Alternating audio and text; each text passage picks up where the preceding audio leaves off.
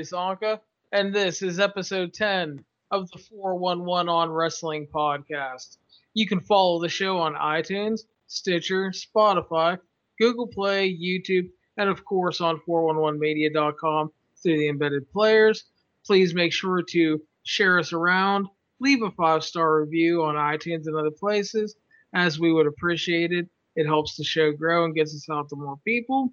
And uh, today I'm joined by my longtime friend and podcasting partner, as always, Jeremy Lambert Jr. the third. We are going to talk about a little bit of Raw and SmackDown, just a couple hit hit notes on those, and then we're going to break down the Impact United We Stand and G1 Supercard shows. Jeremy, how are you today? I am doing well. I appreciate you having me back on and more wrestling to talk about. This week is finally over. I feel like neither of us have slept in about 10 days. Yeah, it uh it certainly feels that way, man. The uh the Mania week process is always a long one and um it like I said it got longer again this year. Too many shows. Um just uh mainly for the fact that I feel really bad. There was just some stuff around that did not do good crowds, and I have no idea how they made money. I just hope everybody got paid. It's so. Um, yeah, yeah, that's that's always a concern with uh, you running all these shows and all this independent talent and everything. Is some of the we know that a lot of these companies, I don't know how profitable they are, but they feel like they have to run during Mania weekend. And then, so, you know, some of these guys command bigger checks than, than other guys. And you, you wonder, all right, well, how much did you really get paid for doing all of this work? Uh, yeah, I don't know if we'll hear any stories about that, but it's, I'm sure it's a concern for some of the boys. I think the only real saving grace for a lot of the companies are that like some of them will get the good brother friend rate. And the other thing is when you have guys like LAX and the Lucha Brothers working like nine shows, you know, they're they're gonna be more willing to give some people a break. So they may not charge as much as they normally would. But again, it's like I don't care who you are.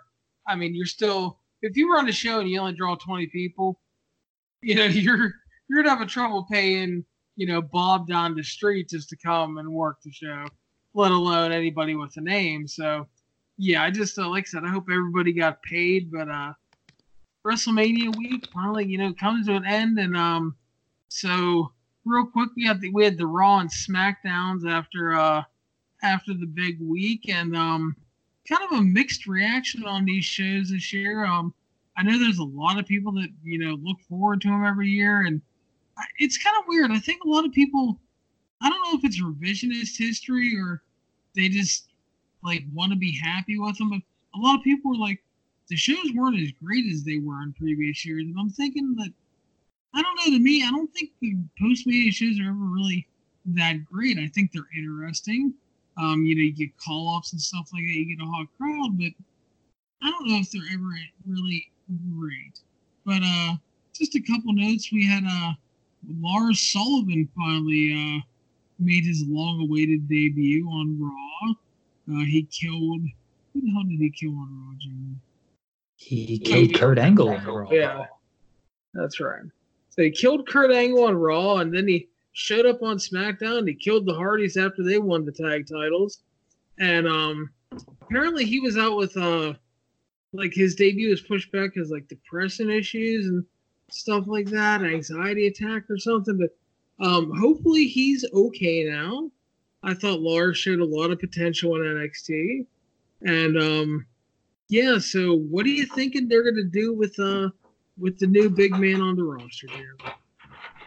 Well, the report was that he was supposed to, you know, take out John Cena um, in January, and then yeah, he had anxiety, he had a panic attack apparently before that. So they've clearly got big plans for him. I mean, he is a Vince McMahon type of guy. He's a big guy. He's got a good look. He was a fine worker in NXT. Uh, it, it, at least they have a plan for this guy. Unlike most of these NXT call ups, I mean, Heavy Machinery was dead on arrival EC3 is more than dead. Lacey Evans is finally doing something, but you know, for the past four months, she just comes out and walks and leaves.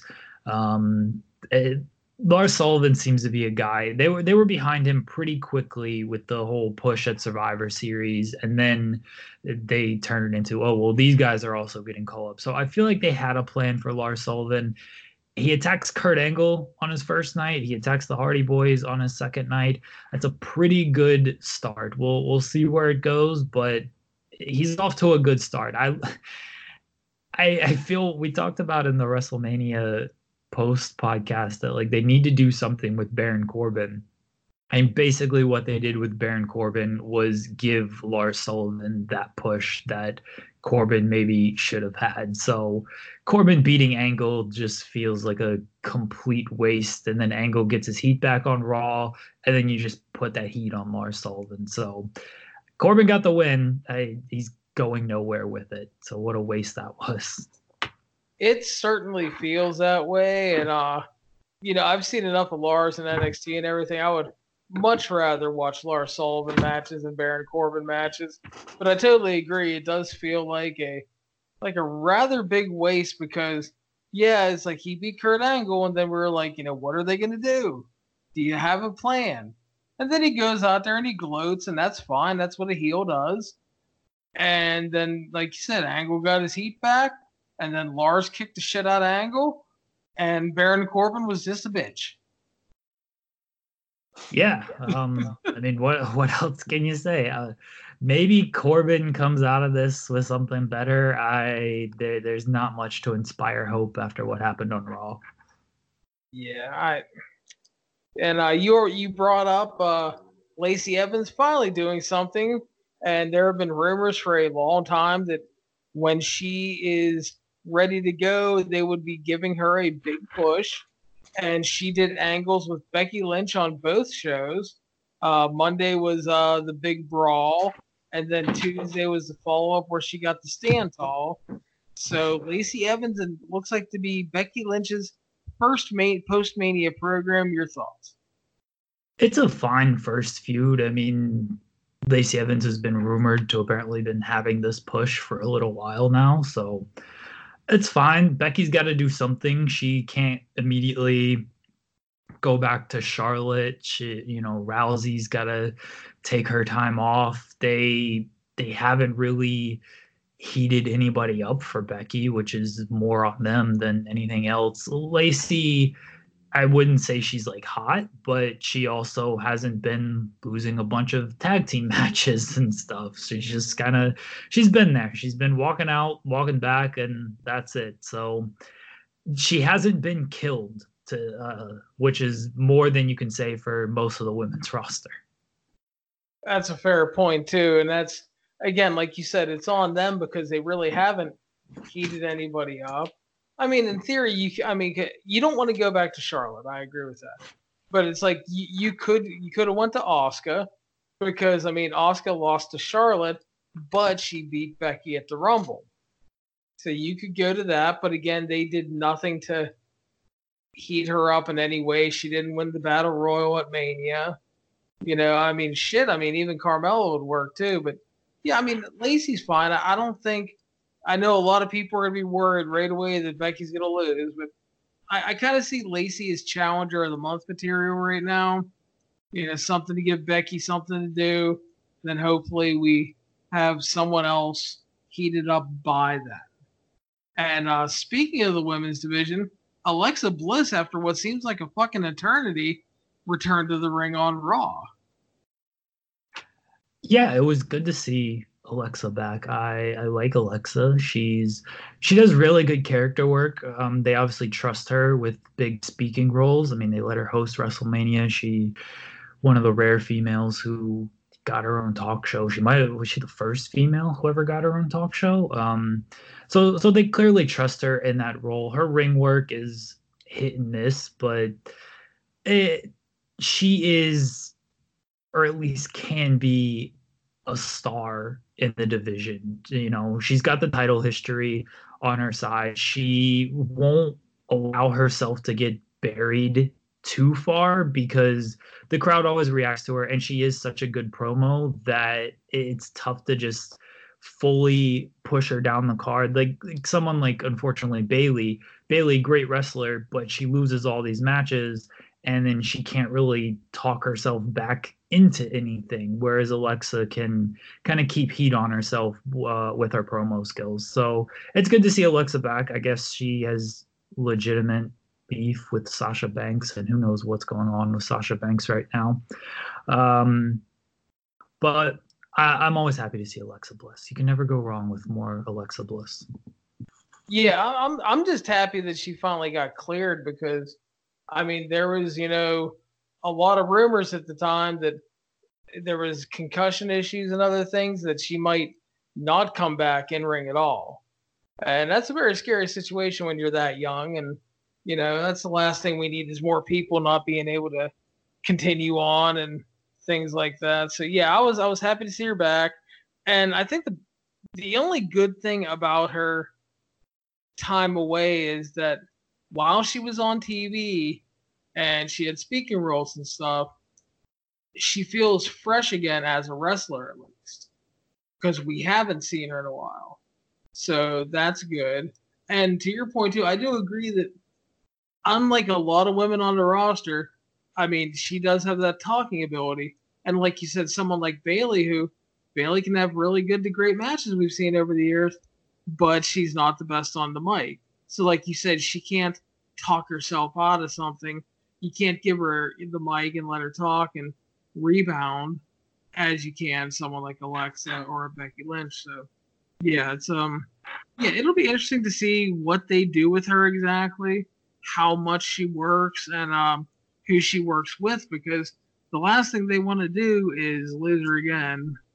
And um, but yeah, good to see her back. It's always a a nice positive.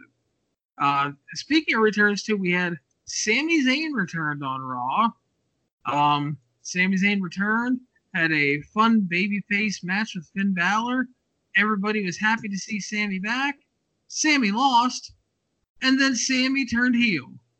And he basically shit all over the crowd for making WWE a toxic environment and uh, that people just want to be critics so that they can feel important. I swear to God, this was totally a Vince McMahon promo. This is all those ones where was, you can you can hear was, Vince. yeah, it was Vince's public response to John Oliver is what this promo was. Um I I liked I I liked this promo. I thought it was really good. I I don't mind heel Sami. I know his whole gimmick throughout his whole career has been, you know, the the underground underdog, and like he's been great in that role. But we saw his heel persona with Kevin Owens before the injury, and he was really good in that role as well. So I'm actually fine with them keeping him as a heel and letting him do this role. And now Kevin Owens is the baby face, and not that I need to see more matches from them. At least it's been a while since they've done these matches, but it's a different dynamic now than we're we're used to seeing. Assuming they they do that feud or pair them up again, which I feel like they will because it's the only thing they know how to do with either guy. Uh, so I, I like this heel Sami. I think it's good. It's it's something different, and there's nothing wrong with doing something different with a with a guy like Sami Zayn. Yeah, I like heel Sami too. I have no problem with it. He's really good at it. I just I don't know if I would have done it the first night back. Like he lost to Balor. I might have waited another week or two, another loss, but again, they are doing the shake up next week, so maybe they wanted to get that established beforehand, which I understand. And uh, I was hoping he'd be back for for Mania because I was speculating the uh, him and Kevin Owens feud to continue with the um as you said the roles reversed because uh, that would be new for them in that because it's always been asshole Kevin Owens versus lovable babyface Sami or El Generico depending on where where they faced. So it will be interesting to see if they do get like a feud and if they do get the wrestle again, how that's going to change things. Because I've always really loved their work together, but it'll be really cool to see the roles reversed for once. Yeah, and Owens is I mean, he's he's Stone Cold Steve Austin now, I guess, with the way he's throwing out stunners. Um, Owens is definitely in a, a, a different role than we've kind of seen from him, and it's it's an interesting dynamic now with Sami being the guy who's railing against WWE and Kevin Owens just kind of I don't know if he's a company man, but he he's I guess he's kind of a loner if anything right now. I I don't know if they've like completely defined this new Kevin Owens character because Vince McMahon throws him in the fast lane match and so you're like, okay, is he a babyface or is he heel? And then he babyfaces the whole thing against Daniel Bryan. Um, and then he just hasn't been on the show that often since that Fastlane match. So I still think they they have to define his character a little bit more. But it's clear they're using some type of Steve Austin influence, at least based on the finisher and him just coming in and giving stunners to people. Yeah, so um, I'll, I'll be interested to see if they end up on the same show. I I think it's kind of an inevitable because, like you said, they don't seem to know what to do with them uh, other than putting them together or putting them against each other. So we'll see what happens with that next week with the big shakeup. And to close out our Raw talk, um, Elias was uh, going to finally do his his big uh, rock opera and his concert that he got interrupted at WrestleMania, and he talked a bunch of shit about nobody interrupting him and they would have hell to pay. He mocked John Cena's rapping showed us how it was done because it's simple, and then he was fucked because the dong hit. And The Undertaker, who was not at WrestleMania, made his return on Raw. My question is always, why don't people fucking run away why he's taking 15 minutes to get to the ring? Oh, Elias had his chance to to leave, and then he decided I'm gonna stick around and I'm gonna, you know, try to fight this man. And then he got laid out for it. Uh, I mean, no, I guess nobody should be scared of a 60 year old Undertaker who could barely move. He looks in great shape. I give him credit for that. Um, but I don't know if anybody should be running away from him at this point. Granted, he's still kicking everybody's ass, but in but if you're a professional wrestler and you're somebody like Elias, you could probably think this guy's 60 years old, and the last time we saw him could barely move in that match uh, at Crown Jewel. So why wouldn't I take my shots at him? And the Undertaker surprised everybody. I love this segment. I love Elias. I like that he did a rapping gimmick here. I love that he's getting. I mean, he he talked about it on all the interviews he did prior to Mania. He's like, I need John Cena. I need the Undertaker because like these are characters who I can like battle with instead of wrestlers. Elias calls himself a character instead of a wrestler. And he's getting these feuds that I, are great for him. Elias is not a wrestler. We we've barely seen him in the ring. He's had some fine matches, but you don't really know what you're getting out of him in the ring. As a character though, he's one of the most over guys on the roster and there aren't that many guys who can like hold their own against him um, if he's just given kind of free reign and let him do whatever he, he wants to do on the guitar and with his singing and everything. There just aren't that many guys who can get up to that level. And you know, you bring in Cena, you bring in the Undertaker. Those guys are already at that level and above. So it's good for Elias. I hope he. I guess the report is he's going to face Undertaker at the next Saudi show.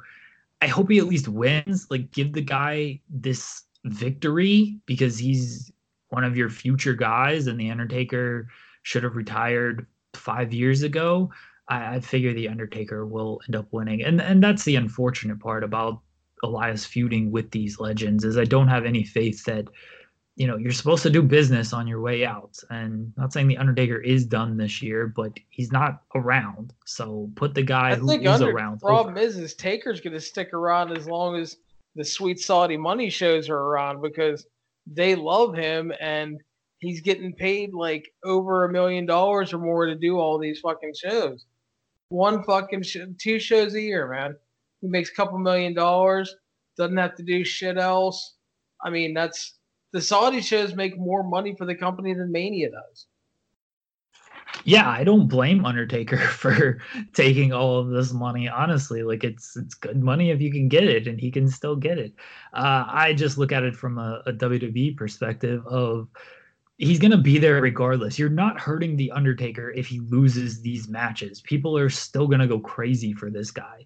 Put the guy over who is there every single week and who can use that extra heat. Like if Elias just keeps losing, it's the same thing like when they would bring back The Rock and he just buried Rusev. And then, you know, what did Rusev gain out of that? What what did these guys gain out of these legends coming back and just getting buried or burying all the guys who were there every single week? Like it it's a cool pop for the crowd, sure. Like they're happy that the the legend won, but you've got a television show to produce for 52 weeks a year. Like you've gotta you've got to put over the guys that are there for 52 weeks a year. Oh, I totally agree. The the Rock and Rusev one always bothered me too because everybody goes, "Whoa, you don't understand. Rusev just got the rub by doing a segment with The Rock," and I'm like, he looked like a fucking geek. And like you said, he got nothing out of it. Lana got nothing out of it other than the Rock hitting on her. You know, it's just like, yeah, it's.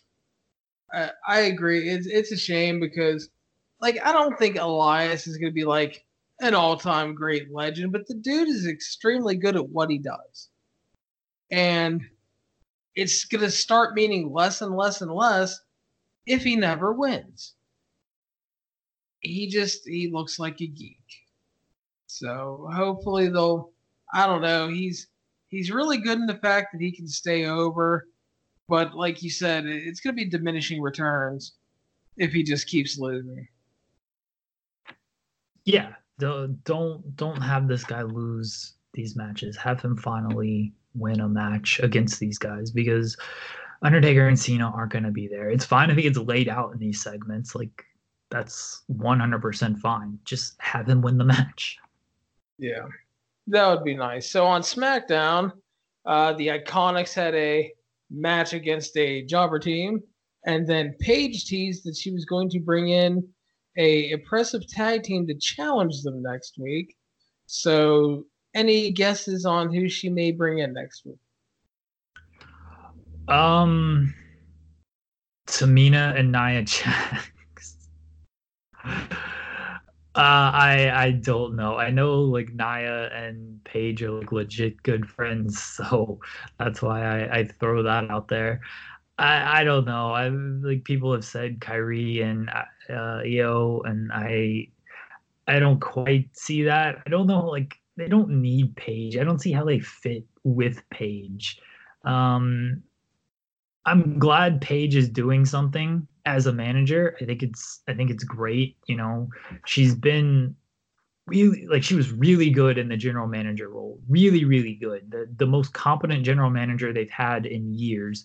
And then they decided because Baron Corbin sucked, we're gonna take all the power from all the general managers. And they said she'll still be around, and then she hasn't been around. So I'm glad they found something for her to do. I I don't know who who this team is going to be. They don't need to call anybody else up.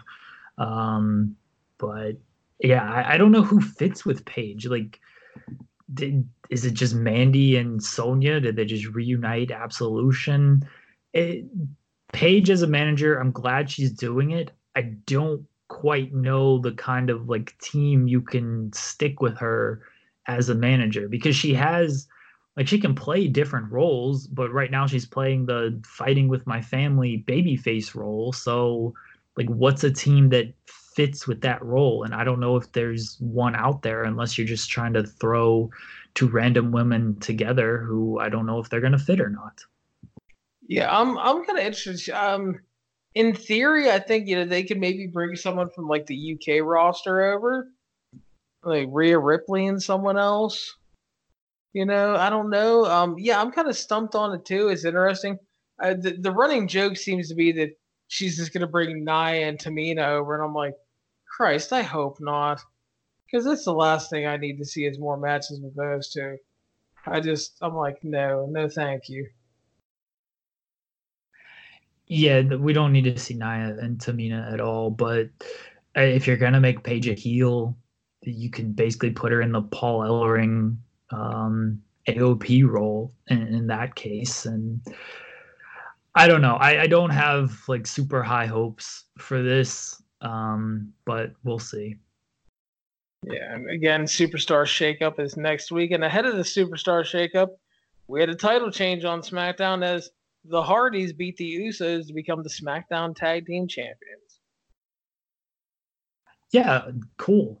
Um, the the Hardys, they're fine. It's 2019. It, the I don't have any strong feelings either way on this, to be honest with you. Um, I like the Hardys. I've always been a big Hardys fan.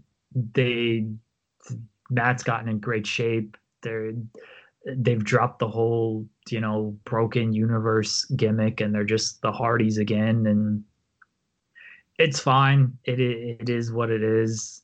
Um, I really like the Usos title run, and the Usos are still one of the more underappreciated tag teams in WWE history. I just yeah, I don't have strong feelings about this either way, honestly. I the, the tag team divisions feel like such a mess right now, and hopefully the superstar shakeup gives us some fresh matches and whatnot. Um, I mean, the whole roster feels like a mess. Everybody's just appearing on every show right now, so it's tough to really say like, oh, th- they can do this match and this match and that match because who knows where either of these guys are gonna or any of these guys are gonna end up next week. Yeah, I, I, I don't have a big problem with it. I think it's fine for a short term thing. Um, you know, the heart. I mean, you can love them or hate them, but the Hardys are still over. Um, it's not like they're having bad matches or anything. And um, you know, the Usos match was good and fun, and it'll be interesting to see if they stay on the same show, or you know, if the tag champions maybe switch shows, and we'll see what happens. Like you said, but yeah, a lot of that we'll have to answer after next week. But uh, yeah, short term, I have no problem with it. They're still over. If if if people stop giving a shit about them, then we can, you know, if they get booted out of the building next week and people don't care, we can talk about that then. But right now, I don't see a big problem with it. No, it's again, it's it's fine. Uh, the Hardys are fine. Yeah, I don't. I I know a lot of people seem to saw a lot of people upset about it, and I don't see a a big reason to get upset so much over it, but you know that's that's, that's fine. Uh, moving on, we are going to go back to WrestleMania week events, and we're going to talk about the Impact Wrestling United We Stand uh, pay per view. This was a show that uh, I know you both, you and I, were actually looking forward to. We are pretty excited about it. Um, and unfortunately, um, there were some changes to the card. There was no Yamato because of the visa issues. He was replaced by Flamita. And then in the opening match, uh, Koto Brazil didn't make the show.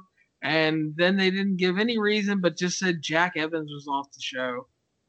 And it was like, okay, maybe reasons perhaps, but uh, no, no reasons. But ult- we started off with Ultimate X, which was Jake Crist, Dante Fox, Pat Buck, Johnny Impact, and Ace Austin. Your thoughts, Jeremy? Um, Ace Austin is lucky to be alive after that flip he took off of the Ultimate X structure there. Uh, that looked like absolute hell. Um, they did a good enough job catching him to where he didn't completely die, but Jesus, that was a hell of a bump to take. It, it was fine. It, Johnny Impact winning is it, felt like they could have done something different because you're not pinning your world champion, but they're clearly building the company around this guy. So it, is what it is. Now he's going to get an X Division title shot at some point, maybe if they remember this show happened. And I then you're kind of stuck in you're doing disqualification or Rich Swann or Sami Callihan, whoever ends up being the champion. Uh, he's your he's beating your world champion to retain the the X Division title, which I don't see really happening. Or Johnny Impact is uh, Johnny Two Belts. So I, I don't know. I, I didn't really care for Johnny Impact winning this match. As far as a match, it, it was a good Ultimate X match, and not great, not anything super memorable outside of the Ace Austin bump. Um, it almost seemed to set the tone for the show in a bad way because this should have been like a the big kickoff of this is going to be a great show, and it was just like, all right, that was fine, and then it just kind of you know st- stayed steady from there. Yeah, the other thing about this was uh the show got off to a bad start technical wise because first of all the hard camera was focused on like only half the ring and apparently there was nobody there with it it just stayed like on this one like the left side of the ring oh my god we'll we'll talk about this throughout the show but the production issues on this show were horrendous yeah and then the other thing was for about 90% of the opening match there was only sound out of the left side speaker. And it wasn't just me, because the, the FITE TV chat room was bitching up a storm. And then, of course, you had the company defenders going, I'm sure it's not Impact's fault. And then it's like, well, then why were there like 800 other shows with like no technical issues on the same format that day? Like, nobody was bitching about FITE TV all day until that show. So yeah, that was not good. They have production, lighting, sound, camera shots, just not good. Uh, like I said, it was it was a good opener. It was a good Ultimate X, but outside of Ace Austin almost dying, nothing really you would remember. Yeah. Uh, again, it it set the tone for what turned out to be sort of a disappointing show. Next up, we had the Impact versus Lucha Underground's Trying Not to Be Dead match, which was uh, Cage Moose and Eddie Edwards versus Drago Daga, Marty, Marty the Moth, and Aerostar. And since Impact was down one man with Johnny Impact refusing to team with his team, everybody was like, oh, maybe it's going to be Eli Drake, but he was about to be released, so that didn't happen. And they trotted out Tommy fucking Dreamer. And you know what? What a fucking worker, man. This dude keeps getting booked 2017, 18, 19 on TV for ROH and Impact and on pay per views. I mean, God bless Tommy Dreamer, but I mean, hell of a worker in that regard, but I don't need Tommy Dreamer on my pay per views. I'm okay. And then, then you have like you have like Josh Matthews and Don Callis like, Tommy looks better than ever. It's like, really? Like we're going with that now?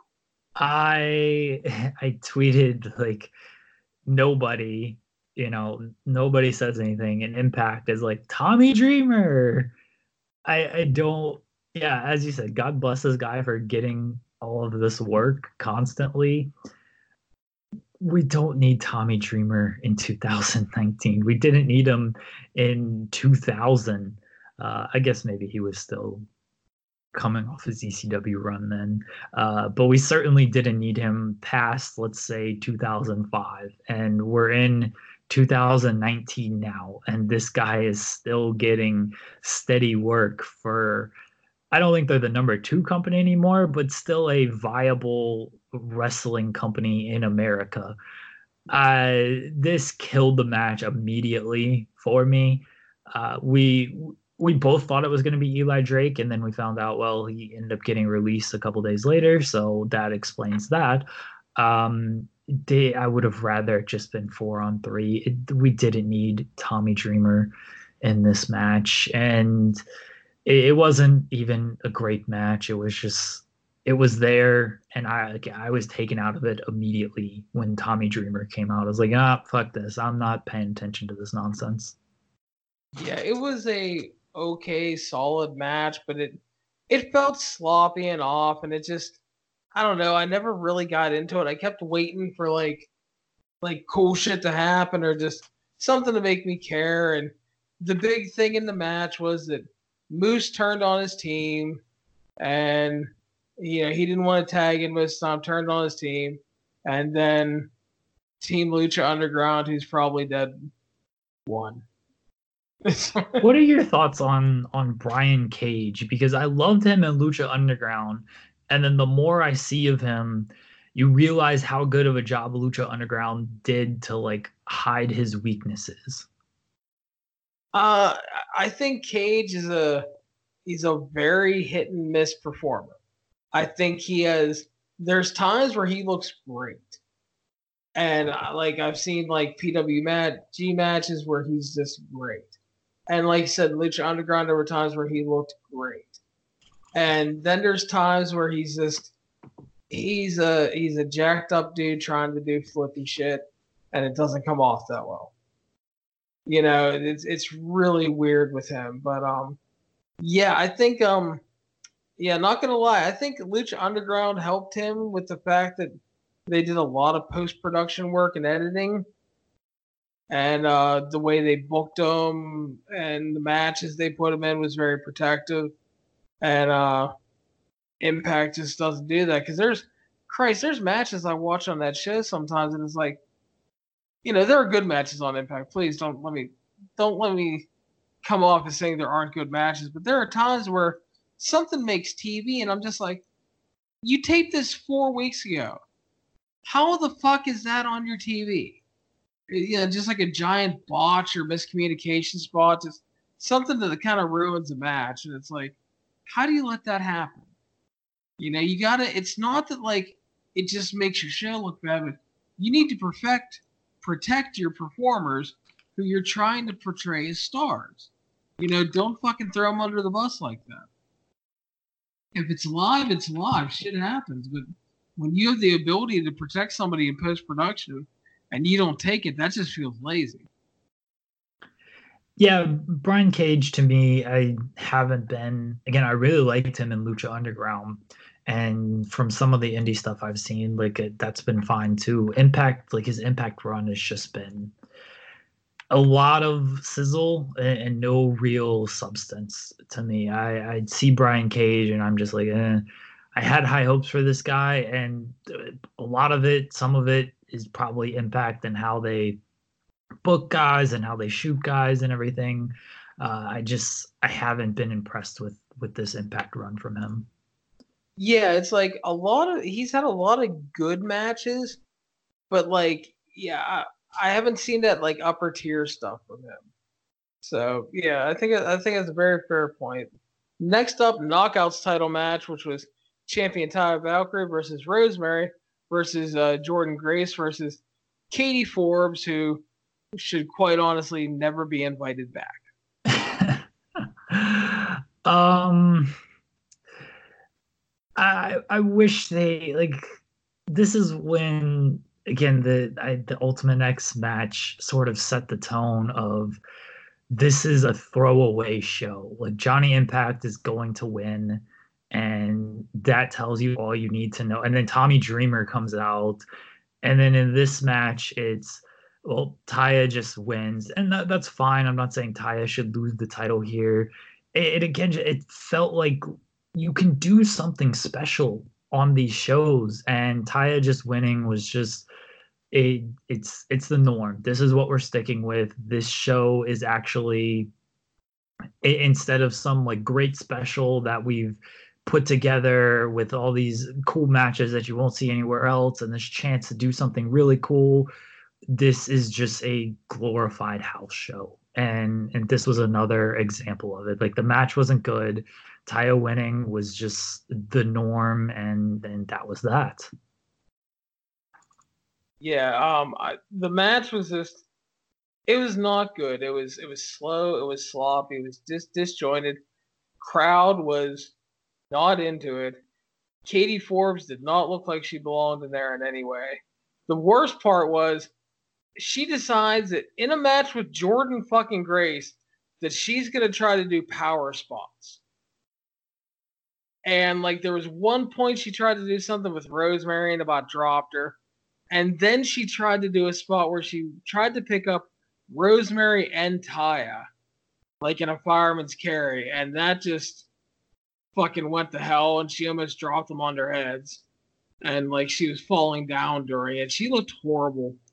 I, I don't know if this is true. I heard somebody say that this is the chick RVD's with now. And, uh, uh, I can look that up. Yeah, look that up. But if that's the case, that's probably the only reason she got on the show. But uh, yeah, she was um, she was no good. I thought that honestly, like Taya was okay, Rosemary was okay. The only one that really looked good in the match I thought was Jordynne Grace, and it just um, it was unfortunately a bad match. And it does. It does say Rob Van Dam is dating a professional wrestler. It says Kate Forbes. I assume it's the same person. All right. Well, there you go. Yeah. So that's how she got booked. Well, good on RVD. Yeah, I hope that doesn't mean she's coming in. Um, since he's signed now, God, that's the last thing we need.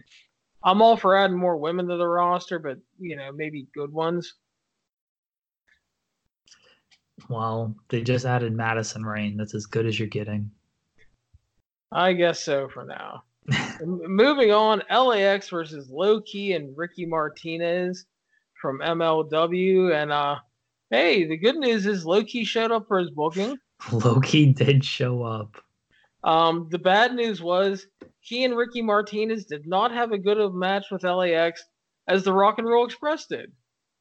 No, not at all. Um, I, I don't know if Low Ki and Ricky Martinez were just kind of out of it. They I know Low Ki worked the MLW show, um, and I don't recall if Ricky Martinez did, but they they clearly didn't have the whether it was the energy or just the the effort uh, to to put into this match. They were going through the motions, and you know LAX did what they could. LAX looked fresh and ready to work, but it, it's tough to work a tag team match when only one side is trying and yeah, the Rock and Roll Express were obviously much more into things a couple nights later at Janela's spring break, and LAX looked much more into things with with them as well. But a Low Ki showed up. At least there's that. Yeah, like it was a fine match. It's just like you said, uh, it didn't feel like the MLW crew was into it. It was pretty lethargic here at times, and just like I was expecting a little more. Like I wasn't expecting necessarily a great match, but I was expecting like a, a good match and it just like it was a little below good, and it was like it was fine. LAX won. Okay. So yeah, there's a yeah, there's I don't know like I don't know if Ki was tired, but yeah, him and I think it was just collecting a check. But at least he showed up. Hey, I mean, if you can collect a check, collect a check. That's right. It's more than he did last year when he bailed on uh, yeah, Matt Riddle's on Bloodsport. Bloodsport. Yeah, exactly. Claiming his neck injury because he didn't want to die at the hands of Minoru Suzuki. so we move on to Tessa Blanchard versus Joey Ryan, and this match was everything you said you didn't want from it. Yeah, I wanted um Tessa to come in there and kill Joey Ryan because that's how she's been booked on Impact. That's how she should be booked. And it was it was a Joey Ryan match, unfortunately. And again, I don't say this as a knock to Joey Ryan. I watched uh, Penis Party. I, I watched the Joe the Janela Spring Break shows. Joey Ryan has his place, and like the the penis party six man tag or six person tag was good for exactly what you wanted to be in that spot. This was a match that i didn't want to be in this spot and it shouldn't have been. It, really shouldn't have been. It should have been tessa blanchard and even joey ryan just sort of dropping that whole stuff. Joey ryan just kind of going out there and having more of a straight wrestling match and, and kind of showing like, hey, I can do this as well. I'm not just this dick guy. And Tessa Blanchard being Tessa Blanchard. Instead, it was it was a Joey Ryan match where he had to get his uh, dick flips and blow pops in, and it's just like uh what it's not the place for this. It's it's not the show for this. You've got all weekend to do this stuff. You this is not the the time and the place to do it. At least Tessa won, I guess. Yeah, uh was not a fan of this at all. I thought it was bad. Just uh too much Joey Ryan bullshit. And the thing was to me, and I agreed with everything you were saying, it's and we talked about it when we previewed the show, is to me it felt really like an embarrassing display from Impact to put Tessa in this match and allow it to go forward how it did, considering she's one of the biggest pushed acts in the whole company. It just it felt like so minor league.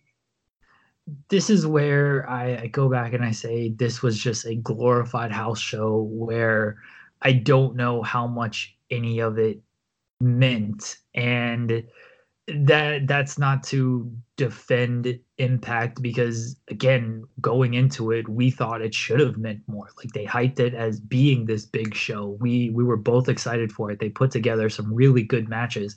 It should have been something that they would you know use on their tv to push. And i i can't imagine outside of i guess johnny impact because now he's the number one contender for the x division title. I can't imagine like when and even then they might just do it on one of these one-off shows on twitch that they do um, every month it seems.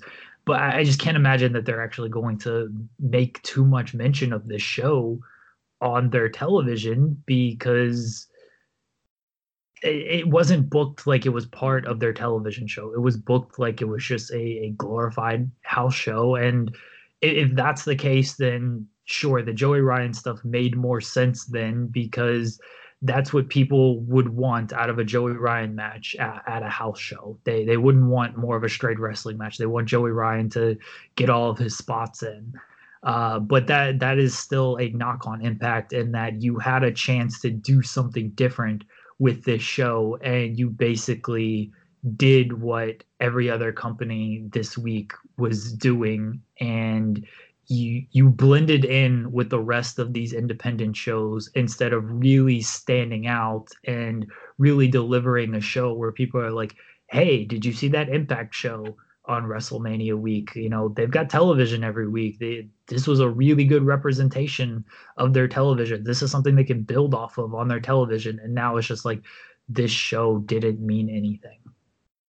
Yeah and i think what's even I don't know, maybe it's good for them, but it to me it feels even worse is that you know, last year they did the Twitch show with Lucha Underground. That that's cool, but this this was like the first time that they actually like we're gonna do a fucking WrestleMania weekend show, and they had some guests in, and that's there's nothing wrong with that, but it felt like you know there was just no buzz going into it, and there was like nobody talking about it when it was on like on Twitter and stuff. It was, it was, it was definitely in a bad spot because it was what like eleven thirty on a, it was on a 11, Thursday. Eleven o'clock at night, yeah. But I, will tell you what, the fucking Janela show that was on after midnight. You know, I, I was on Twitter and checking stuff out, and there was people talking about that way more than the Impact show. Oh, for for sure, Janela. I mean, two things there. One, Janela's show was Saturday night, and it followed G1 Supercard, so everyone was already like watching wrestling and really excited for wrestling. And then you've got Janela's show, and then you know it's the weekend as well. People can kind of afford to stay up a little bit more. And two, Janela has like it's only been a couple of years, three years, but he's built that show already. Where you know Impact is just doing a show at a random time slot that they even changed to accommodate the MLW show. Yeah, it just it felt like really sad though that like just nobody talking about the damn show, you know. It's a, and I, I'm kind of used to that though. It's like every week when Impact's on, it's like it doesn't feel like anybody's talking about it. You know, there's there's the accounts that we all follow that do all that gif all the major shows and stuff, and like there's like nobody gifing Impact nobody's really talking about it. I don't know. Yeah, it just it, kind of falls into the disappointment of the show for me. Uh, again, it was it just it felt like a glorified house show, and now I, I feel bad that we even gave it the time of day to preview because it it definitely just looks like uh if if we didn't preview it, then I think we both still would have been they they had a chance to do something different with this show. They could have created a buzz with this show, and they they completely dropped the ball on it, which is I mean, which is impact, I guess. Yeah, and again, I know people are to be like, "Oh, you guys are just dogging on this show." It's like, again, pay attention. We were really excited for this show. we were like, this looks good. It, it might be one of the underrated shows of the weekend. And it just ended up a show that wasn't very good. But we'll move on. Rich Swann defending the X Division title against Flamita, who again was replacing Yamato due to the Dragon Gate visa snafu. Your thoughts? It was a fine little sprint. I think it went like less than 10 minutes or something. So it's not like they had. Yeah, it's not like they had a whole lot of time for this match, but they they worked a quick style. It's it's tough to have a bad like Rich Swann match in that short amount of time because he's gonna get all his athletic spots in, and and Flamita could keep up with him. So it, it was fine. It was the the winner was never in doubt, so there was never too much drama created there. Uh, but it was probably my my favorite match on the show, honestly. Yeah, it was it was a good little match. I just I I wished it would have got a little more time. I think it would have been better, but you know, at least it was good. I look I, I looked at it that way at the end. I'm like, it could have been better, but at least it was good. You know, like nothing to really complain about other than it would have been nice for them to get a little bit more time. So yeah, and uh move on to the semi-main event. Monsters Ball, Sami Callihan versus Jimmy Havoc. We got Staples guns. We got trash cans. We got Legos. We got trash cans and paper cuts and apron pile drivers and fucking lemons and salt and wounds and uh, it was basically these two dudes just trying to kill each other as usual. It's it's what they do. Um, I thought this was good as well, but um, I thought that the UK match they had last year last year was way more energetic and it felt more violent and it had a better crowd. Um, so, but again, not bad in any way, just kind of good. Yeah, I I agree with that. In that, like they did violent stuff, but it didn't feel violent. And I don't know if that makes any sense, but that that's sort of just the feeling that I got. It felt like they were just doing violent stuff for the sake of doing violent stuff instead of doing this stuff to like really hurt the opponent and, and, like put him away and try to kill him and everything. And she's like, eh, we know what the fans expect. This is what we have to deliver out here. And that's what they did. Um, we talked about it on the preview show that I think both guys worked the the MLW show. Uh, um, Havoc definitely did. He, he had that match against um, Tom Lawlor, and I, I'm fairly certain Callihan showed up on that show as well. And so, like these guys, especially especially Havoc, after having a, a violent match against Tom Lawlor, it, it they it's late. You're burnt out already from working previous shows and then you watch a, a show like um, some of the GCW stuff over the weekend, um, like the the part one Janela Spring Break, um, the the Jimmy Lloyd match, like that match was like a violent, violent match that felt violent for all the right reasons of I'm trying to kill you and beat you. This one just felt let's just do a bunch of stuff that the fans are gonna like and think is cool, but it's just a bunch of stuff. Yeah, I think the other thing is too is like you said, it is kind of violent shit for violent shit, but I think the other thing was like the UK match they did also got more time. And the other thing was that they did a lot of really good teases in that match and they really built up to the violent spots in that match as well. So it made everything feel like it had a little more impact to it. And uh, like you said, the the um I know I know the match you're talking about the um Jimmy Lloyd match. Yeah, it's like that match just ended up like fucking almost almost too much for a lot of people I read. And uh, just a lot of blood. And yeah, it looked like people were gonna die. So and um this match, I mean, I don't need buckets of blood and I don't need overly sick shit happening. Um, I think just maybe the drama building to it would have really helped to it. But it, it was good. It seemed like fans liked it okay. And um, you know, they they did their match. So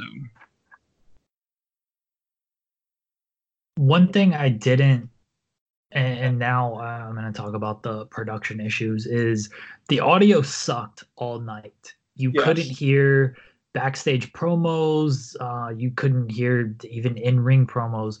One thing that was without a doubt loud as shit was the the music and Sami Callihan's entrance music is just him screaming. And oh my God, my eardrums busted when that happened because I didn't even have the sound on that loud, but you had to turn it up a little bit just to, to hear anything on the show. And but the the entrance music was like at 50 octaves higher. And oh that that completely that it wasn't a fun experience at like 1.30 or whenever his music hit because it's just like oh my god get like get your shit together at this point. And and i guess this was a, a thing all night is you know if you have these late shows you really got to have some type of an investment in them to really want to stay up and watch them. For example like the the uh um, the Blackcraft show that was on Friday night is all right. It was wrestling on a Friday night, and like the the crowd wasn't even that bad, but I was just like, eh, I don't have any like great investment into this that's like really carrying me to to watch the show other than it's it's wrestling at two o'clock in the morning and, and then janela like the crowd is just into everything and i was excited for that show and like i was excited for this show as well but you wouldn't know that this was a an exciting show because like you couldn't hear the crowd. Apparently people on Twitter were saying, "Oh, the crowd is hot for everything." You would not know it if you just watched this show. And honestly, it it made it kind of just put me to sleep even more because the crowd just wasn't into anything and so i'm just like yeah, this show isn't really that great, and the crowd's not really like lifting my viewing experience to where I'm thinking I should stay up and, and watch these matches. So, like the the audio was just god awful on the show.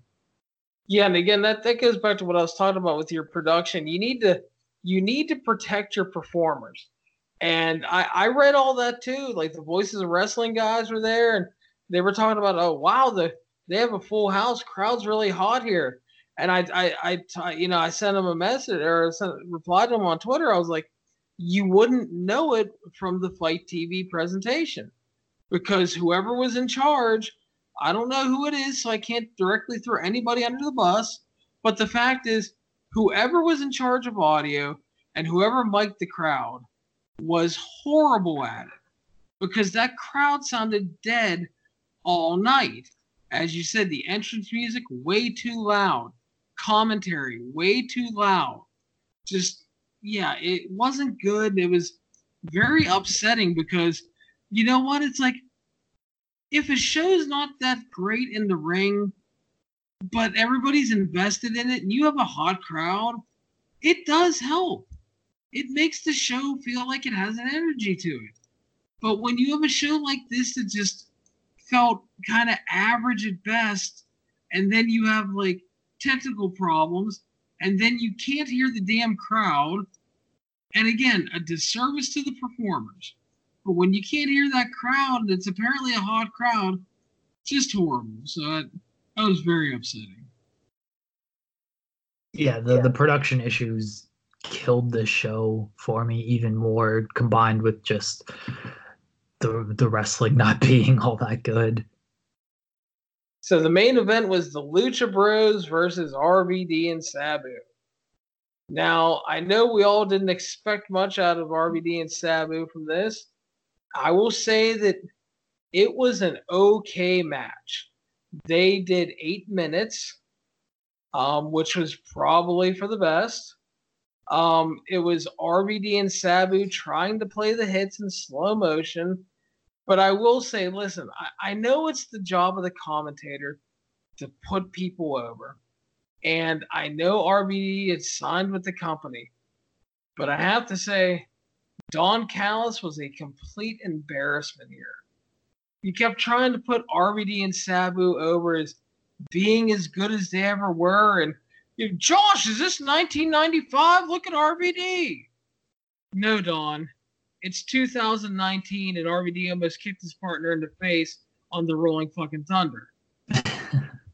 it's like you have to have a little bit of legitimacy you know, put them over as the legends coming back to face the new hottest team in wrestling.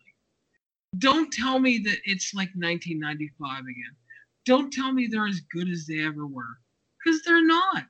It's just a fact. They're older, slower, and beaten down. Don't try to sell me a bunch of bullshit. So, your thoughts? I I was looking forward to this match as I said in the preview. I'm a big RVD mark. I wasn't expecting much. Like when it ended, I was surprised because I knew it didn't last long. Um and, and but then when I thought about it, I was like, yeah, that that was probably a good time to end it. Like I didn't want to actually see more, even though I knew it was a, a fairly short match and maybe they could have done more. RVD is older. Sabu is much older.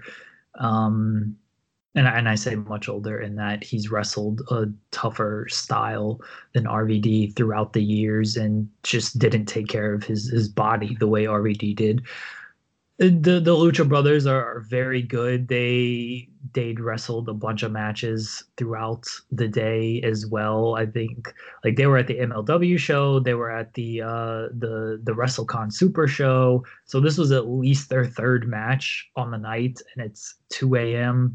Uh, whenever this show or whenever this match gets started, they're in there against you know two old guys. So there's only so much you, you can kind of do in that in that aspect. It, it it was it was fine. It was I guess below my expectations because I, I just thought there would be a little bit more of better showing for for RVD and just wasn't. He he just kind of showed his age. And yeah, on Callis, I'm fine. Like you got to put the guys over, and you know it means more if Pentagon and Phoenix beat these guys if you're putting them over as legends and still being good and everything. But there, there's a line between you know saying they're legends, saying they're still being good, and then just going over the top and killing your credibility and and just being like, oh, they're better now than they ever were, and blah blah blah and you know they can do this and they can do that when like we're watching the match and we can see that they're just not moving that well and their timing is not very good and it's just not you know it's not a good performance. Like it's okay to say you know they're they're legends. They got a little bit of ring rust like you can cover for them like they they truthfully do have ring rust. I don't know the last time they've actually teamed up together. I RVD only works a handful of matches a year, and Sabu I don't think keeps like a super active schedule. So they probably do have ring rust, and they're in there against legitimately one of the best teams in the world right now. So it's it's okay if they're struggling a little bit. It doesn't take away from their legendary status. Yeah, exactly. And the thing is, is I always feel with the commentary team, you have to you have to keep it to a point to where you have some legitimacy to the things you're saying because it's like that's why Jim Ross worked. Jim Ross, you believe Jim Ross, and you could get behind Jim Ross. And when Jim Ross was selling you a fucking moment because he had built up all this trust with you, you were into it. And then when they like did that heel Michael Cole shit, it just never came off well because it felt felt like you could. It, first of all, it was bad. But second of all, it just felt like you could never trust Michael Cole. And then there was no emotion, there was no investment. So yeah, but that was uh and then Callis slammed yeah. down his headset as the show ended in another just break your eardrum moment. Yeah. Oh God, yeah. So that was Impact United We Stand.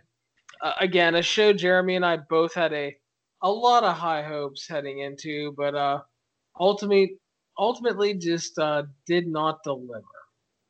So next up, we're going to talk about the ROH New Japan Pro Wrestling G1 Supercard live from Madison Square Garden, the first non WWE show in decades to take place from the hallowed halls of MSG. And uh, I think the best way to put the show overall was it was kind of a tale of two shows.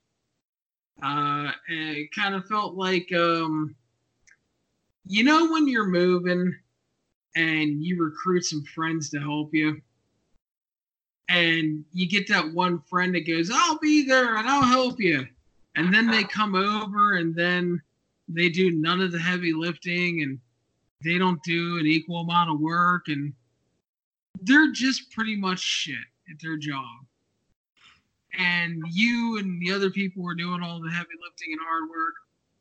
That was kind of the relationship between New Japan and ROH here. And ROH was the shitty friend.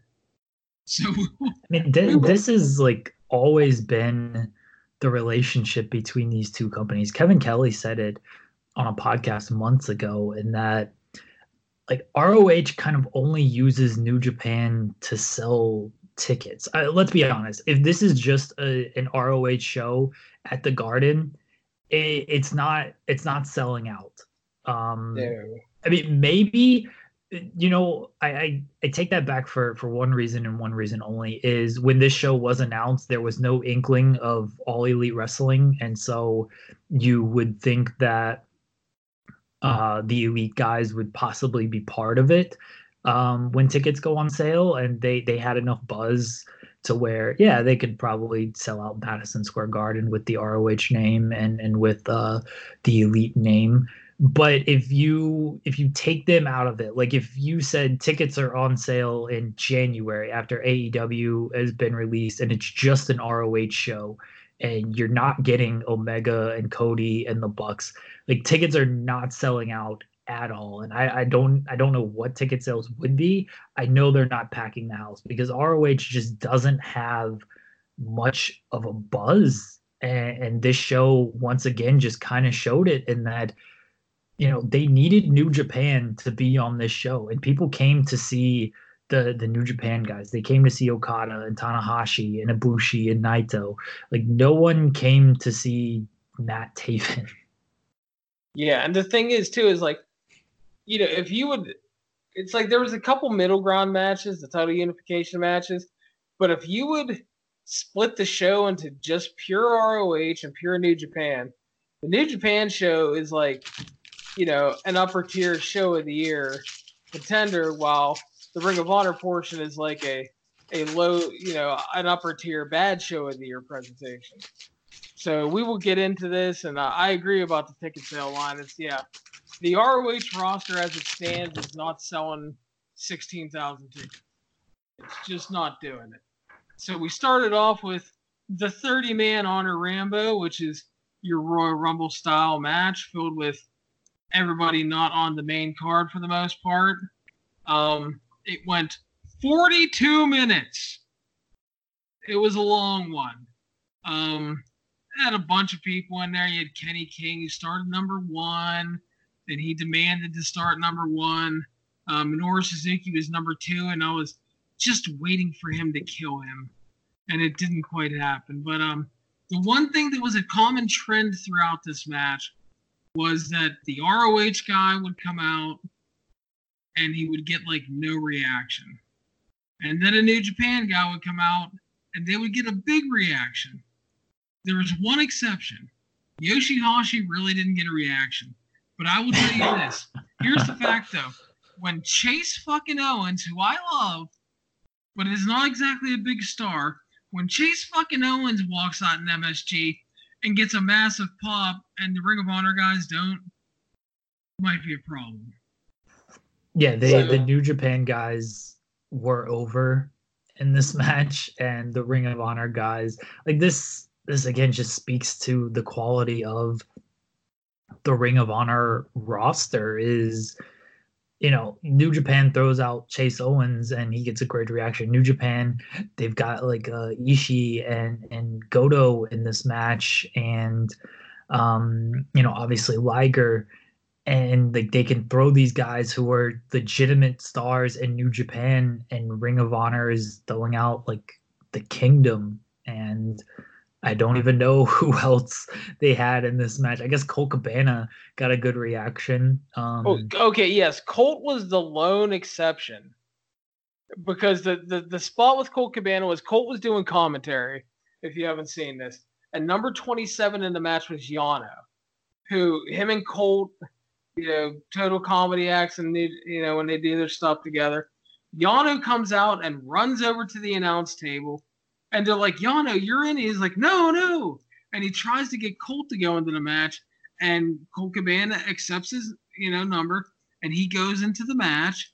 And Yano, who doesn't speak much English, is on commentary. He's like, they're like, Yano, why don't you want to compete? He goes, I scared. Colt's very strong. and he's like, he's like, fuck it, I'm not in this, man. but um, yeah, I mean that was fun. Colt actually got a huge reaction. Like the only ROH guy to get a huge reaction. Um, King Haku was in the match. Should have, have. nice surprise. He he threw the Tongan death grip on Colt, which caused Yano to run in to try to make the save. And uh, the number 30, like you had Liger in there, which was awesome. But number 30, the big surprise of the night, was the great fucking Muta appeared. And Muta has been out of action for months. Uh, the years of doing moonsaults and everything took a toll on him. He had double knee replacement surgery.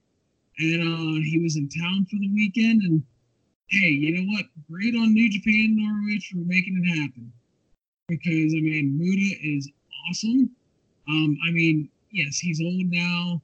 He only did a couple trademark spots, but the fact is, you got Muta, you got the nostalgia pop, he got the work the garden. I think that's awesome. Between between Haku, uh, Muta, and, and Liger, like that, those three really made this Rumble memorable. Um, everything else just blended together and didn't mean anything. But they got three, three I will say legends on on the card, and three guys who, again, they're they're just they're memorable names. It's memorable appearances that these guys were there at the Garden. I mean, Haku and Muta were surprises. Liger wasn't an actual surprise, but just seeing him in the Garden was was really cool to see and yeah, it, it was a it was a good moment for for all these guys just to get in that match, and it it made the match something because otherwise it was it was really just a, a, nothing thing, and then they they ruined it all by having Kenny King winning. Yeah, and that's the worst part. It comes down to the Kingdom, which is Vinny Marseglia and TK O'Ryan, versus Muta and Liger, and Muta and Liger eliminate them. So we get we're getting the big fucking Muta Liger showdown and they work for about 30 seconds. And then Kenny King did the old heel hiding under the ring bullshit, sneaks in, eliminates them both, and wins the match. And it's just like nobody wanted that. Nobody liked it.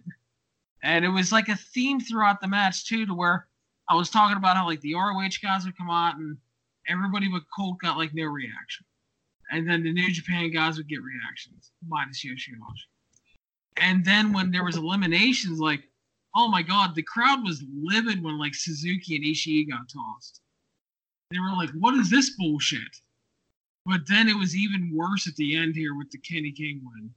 Because they were excited because I think I think like me, a lot of people saw that Liger was in this and that, you know, they might do like get, give Liger the title um shot at the title, excuse me, because that's what the winner gets is a shot at the world title. And someone's like, well, you can't do that because Liger's a New Japan guy.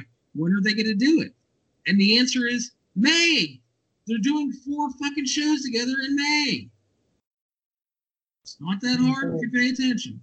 The and this was the disappointing thing of it as well is there were only so many winners I feel like you could go with because of the ROH title stipulation. And yeah, yeah, they're do they're doing shows in May, but uh, who knows what their their booking plans are right now with ROH? Really, who the hell knows what their booking plans are?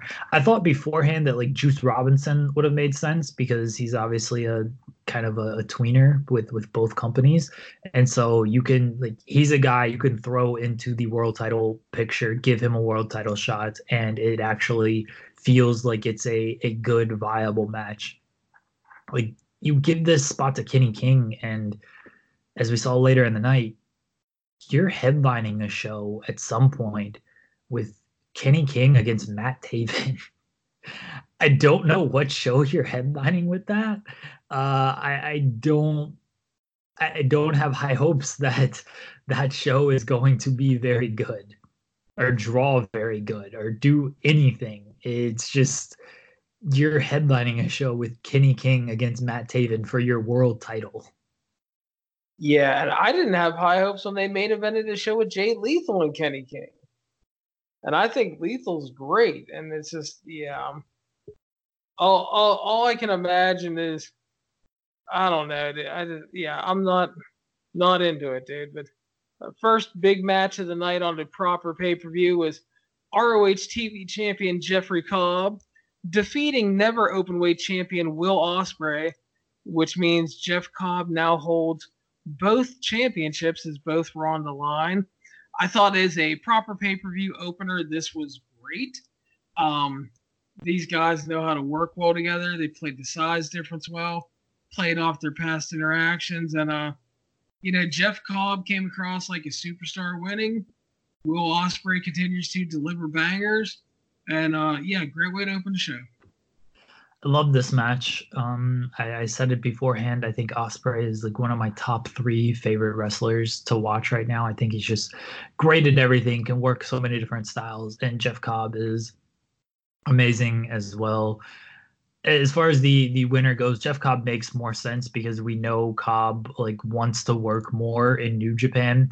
I don't think Ospreay really cares to work in ROH, so him holding their TV title would be a little a little difficult there.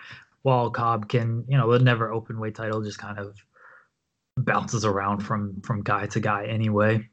So Cobb winning certainly certainly made sense. The match was was just fantastic. It was a I wish it got a little bit more time, but they packed in a lot of action to to the time they did get. But I would still like to see just an extended match um, between these two because I love Will Ospreay and Jeff Cobb. Just he's a guy who can keep up with Will Ospreay, and like he can be a really strong base for him while like almost kind of a Cesaro role where he can bounce around with Ospreay, but also just be that base for Ospreay to to bounce around alongside him. So I love this match. Yeah, I agree. I'd love to see an ex- a little more of an extended match. Um, you know, we I don't need 30 minutes, but uh, a little close closer to 20 would be great because this was just under 13. But yeah, just a great way to kick off the pay per view and um Next up was Rush versus Dalton Castle. And I will give credit where credit is due. This was the one thing ROH fucking nailed on the night. If you didn't see it, the match, the bell rings. Rush hits the Rush hits the running drop kick. He hits the bull's horns twice, and he pins Dalton Castle in 19 seconds.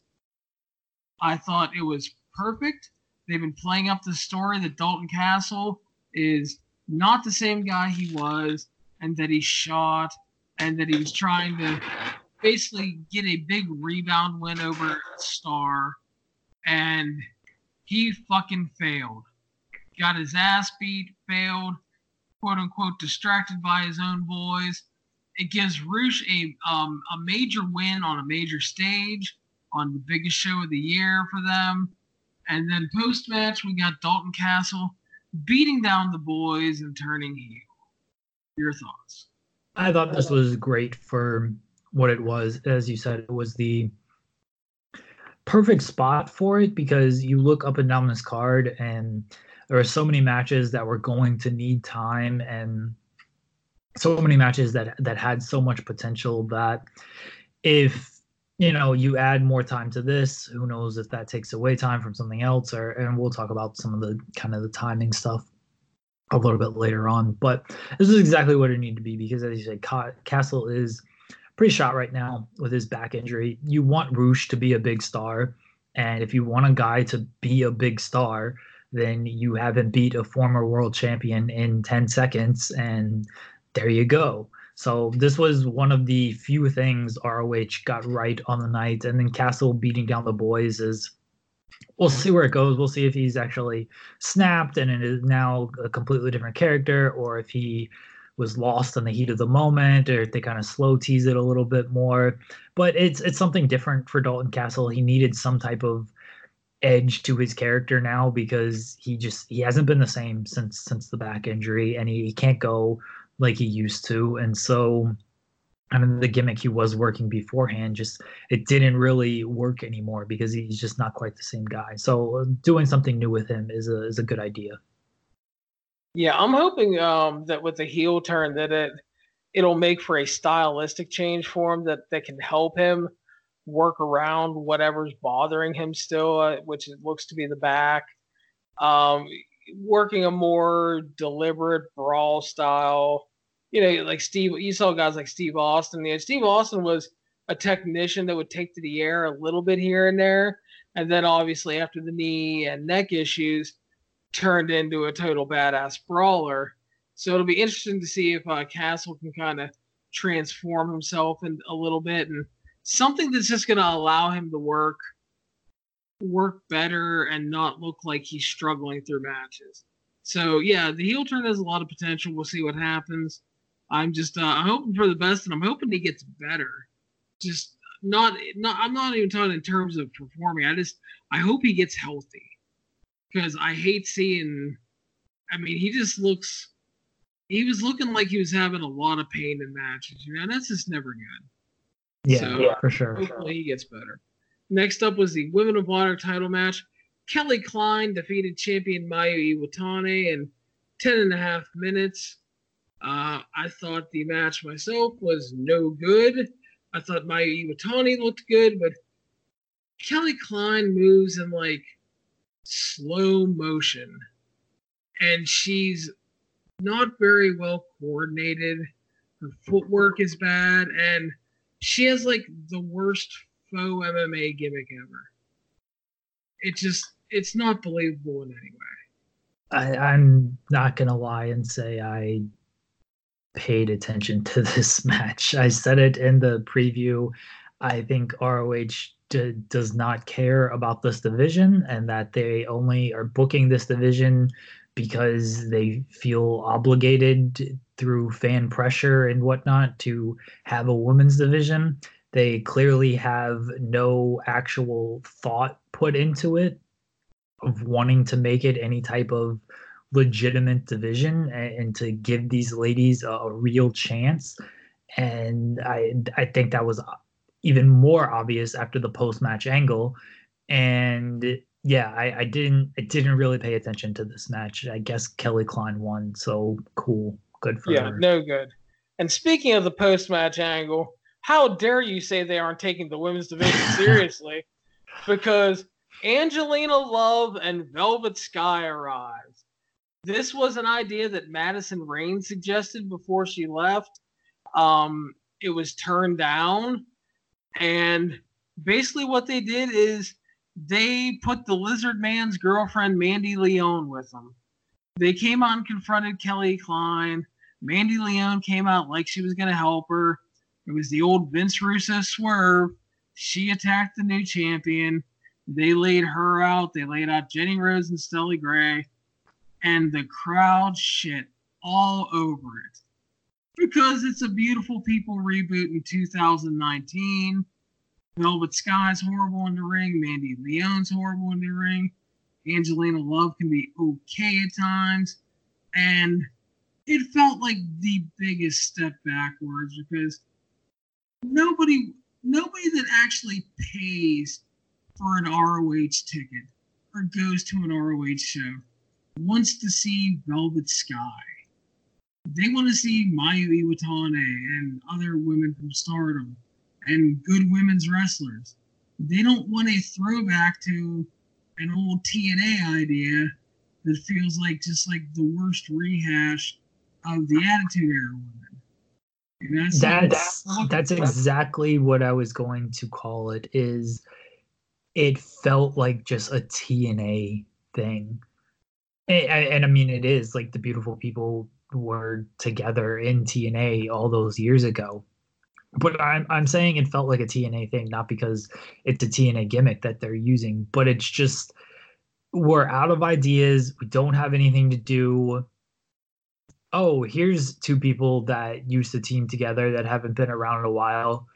Let's bring them in or bring them back or reunite them and get like a, a cheap pop off of that and then with actual no like planning on anything And that's exactly what this was. It was just, except they're doing it like they're not only taking a TNA gimmick and doing a TNA angle, they're doing it years and years later to where it, it doesn't, it matters even less. And it, it doesn't feel like something we're going to talk about ROH uh, booking a little bit later on, and I'll pick up this kind of rant where I'm going to leave it off it just did not feel like an ROH thing. As you said, like no nobody who comes to ROH comes to see angles like this, comes to see like the beautiful people. Nobody wants to see that stuff in Ring of Honor. And I'm not saying don't do angles, don't do swerves, don't don't do reuniting and nostalgia pops and whatever, but don't do this nostalgia pop because one it didn't get any type of pop and, don't do like just with these people and and this is why I say there's no actual thought in this division. They they they're not going to give these ladies a chance to to be wrestlers. They're they're taking two ladies basically from the Divas era.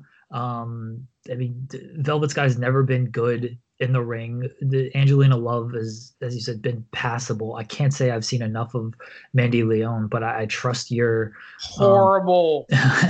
Um, She's so bad. I trust your judgment on that, and it's just like the these women are more divas than than superstars, to use a couple of WWE terms. But that that's what this felt like. Like this felt like a WWE thing, except it felt like a TNA thing, which means it was WWE extra, extra, extra light. Yeah. And people are going to be wondering, like, why would they bring in Velvet Sky and blah, blah, blah. Well, and it's going to transition and segue into our next segment here.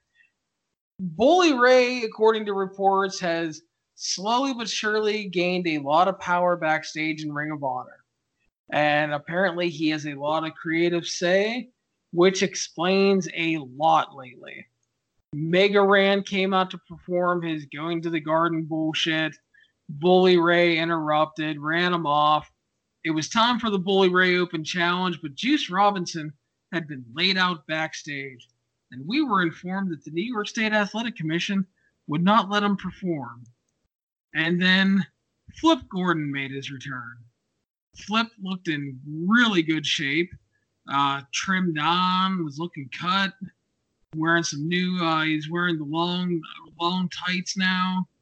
Uh, looked good, and he accepted the challenge, and we got a match for a little bit, and it was going okay. And then Silas Young and Shane Taylor arrived. They beat the shit out of Flip, and then Juice Robinson and Mark Haskins arrived and they said they wanted to make it a six man, and that's what they did. They made it a big six man clusterfuck match. And in the end, Flip Gordon and his new lifeblood pals beat Bully Ray, Silas Young, and Shane Taylor in a match that went 15 minutes. 15 minutes. And I'm going to be really annoyed because it really didn't need to go that long it was like the entire bully Ray's segment was 20 minutes on this show. While you have guys like Suzuki and Ishii stuck on the pre-show, and that the junior heavyweights can't even get 10 fucking minutes. Now, granted, the junior heavyweights kicked the shit out of their match in like eight minutes, but it's the fact that they shouldn't have had to.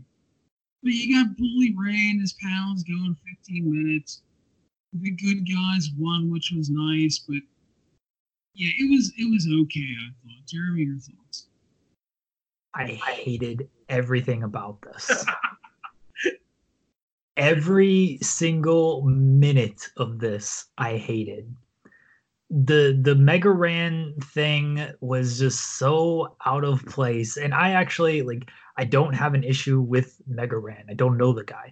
From what I understand, he's a very nice guy and he's a legitimate wrestling fan. And you know, he wrote this song about going to the garden. Good on him.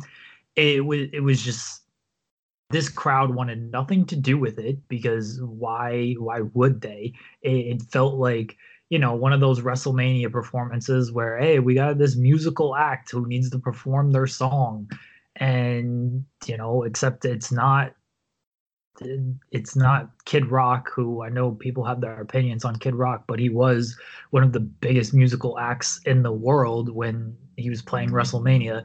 It's Mega Ran, who is fine, but I guarantee you most people have, have not heard of him. And so he comes out and does that, and then like Bully Ray comes out and interrupts, and Bully Ray gets cheered. He gets cheered by this crowd who is supposed to hate him because that's how much no one wanted this Mega Ran performance. And then he, you know, he cuts his promo, does whatever. It's Flip Gordon, which we talked about on the preview that that Flip Gordon thing, I, I had suspicions that it was the work because they really botched that whole thing if you look back at and this just shows you like they don't there doesn't seem to be a really great long-term plan because Flip always made sense as the the mystery opponent here, the guy to answer the challenge here. Eh, but then they announced that he was cleared. They announced that he was going to be on the Baltimore show, and then they were like, "Oh shit, you know, it'd probably be a bigger pop if he's just back and no one's expecting it." But we've already announced it. So what are we supposed to do? Oh, his knee locked up, and now he might be out six months, depending on what the MRI says. So now people won't expect him. And then he shows up. Like again, there was no actual foresight into we can say this guy is still injured and then get the big pop out of that. It's just he's back. Eh, maybe he's not back because this was supposed to be our plan. We just screwed it all up. And then yeah, Silas Young and Shane Taylor come out. Who cares? And then Juice Robinson, who was laid out and not medically fit to compete five minutes ago, is now all of a sudden just fine and showing no ill effects of of anything. So he's he's just good to go. And here he is with Mark Mark Haskins, and they have a six man tag and uh, whatever. They do some stuff and then flip and then win. And I hated everything about this. None of it made sense. There was no actual continuity to it. There was no, like, it was just so all over the place as well. This had no redeeming quality to me. Yeah, I, I think like one thing that bothered me, and I, I don't disagree with you at all, but what um what really bothered me was like, you know, like you said, like five minutes ago, they're like, the athletic commission will not clear Flip Gordon, he's off the show or um Juice Robinson. It's like okay, and then all of a sudden Juice walks out, fresh as a fucking daisy in his street clothes. I'm like, can you not like 1985 NWA this for me and put like a fucking bloody bandage on his head or something? You know, you don't you don't have to gig or anything. Just fucking throw some food coloring on the bitch. And you know, like make it like you know, he got laid out backstage. Make it look serious.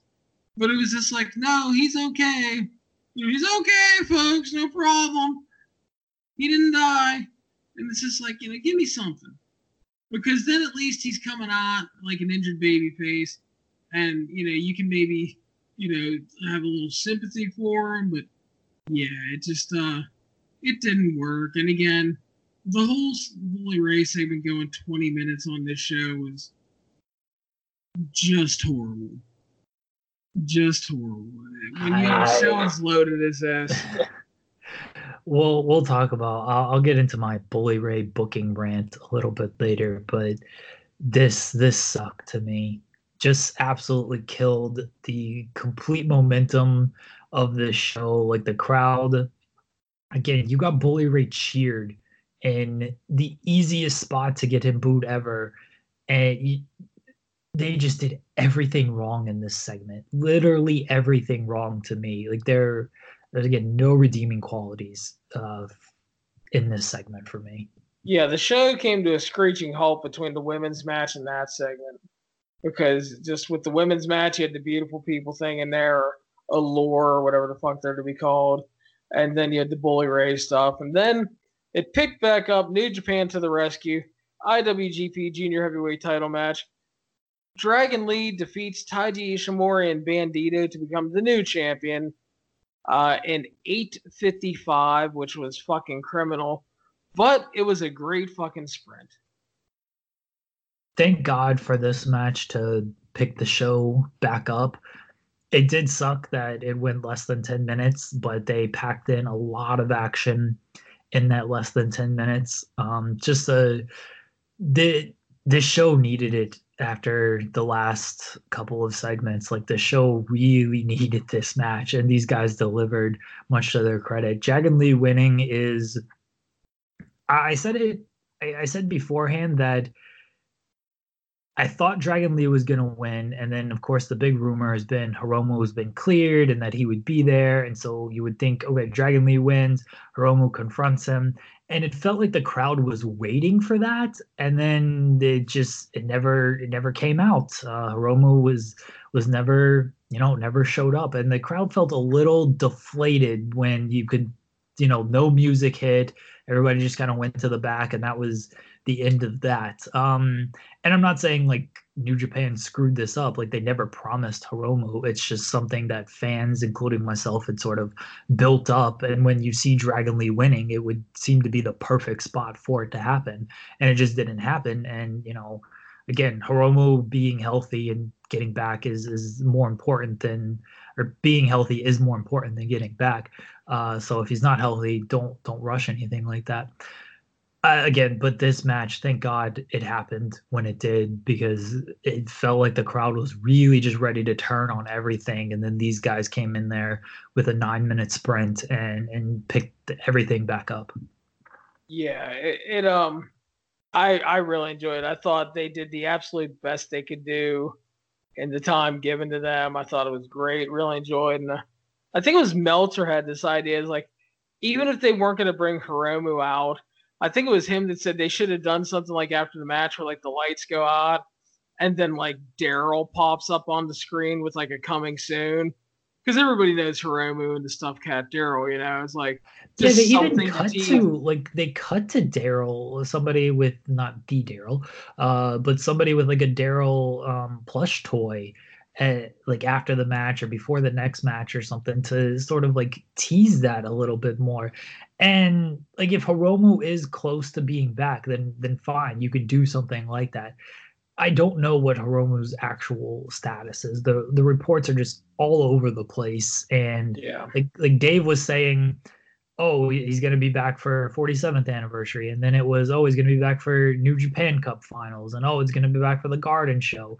Now I'm sure the report is he's gonna be back for Best of Super Juniors. Like it, it's been two, three, four months now, and he hasn't like there's been no inkling that he's actually back. And I know he's been posting updates on his Twitter that he's at like three thousand percent, but it's Hiromu. You never know with that guy. So if he's not close to being back, you obviously don't want to tease it and give fans the idea that he's going to be back soon, and he's not going to be back soon. Yeah, and again, hopefully he is.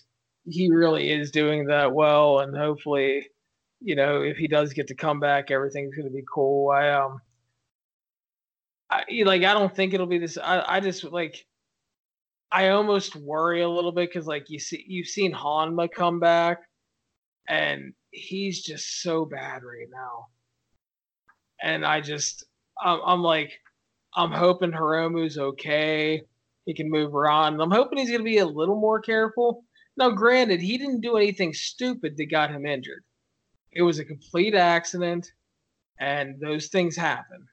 But again, that's a stupid move, for being honest. Well, like, I mean, I, I, know he's taken it before, and I know people do it and everything. Uh, that's still a a very you know risky move to take. Yeah, it is. But I just I hope he's careful when he comes back, and everything's going to be cool. But yeah, but it was a great little sprint. I was happy with it.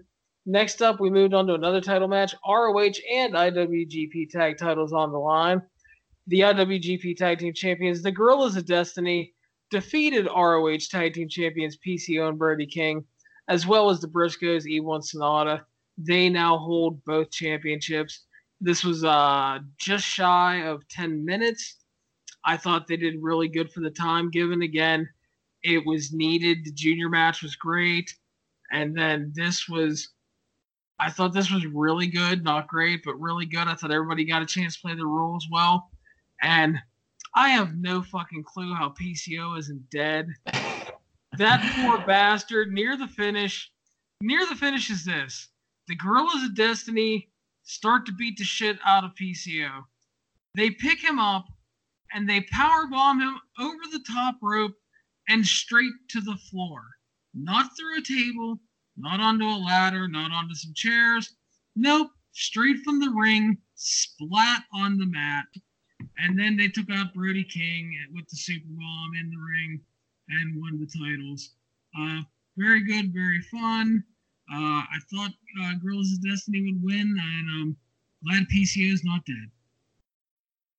I, I enjoyed this match. I, I thought it was very good as well. As you said, everyone played their role. Everyone got some shine in this match, and it's they another match where they packed in a lot of action to a limited amount of time completely with you on the PCO thing. I was in a chat with some people and I was just like, holy fuck. And they're like, what? And I was like, dude, that PCO spot, like, how can you, like, how does he take something like that? And then he tries to, you know, tries to rise from the dead and then he falls back down. Like, yeah, you shouldn't be getting up after that shit. That that looked like it sucked completely. Like, God bless this guy for doing it. I he's carved out a niche for himself. I, I will say that. He he was I mean, this time last year, you know, he was completely off the radar.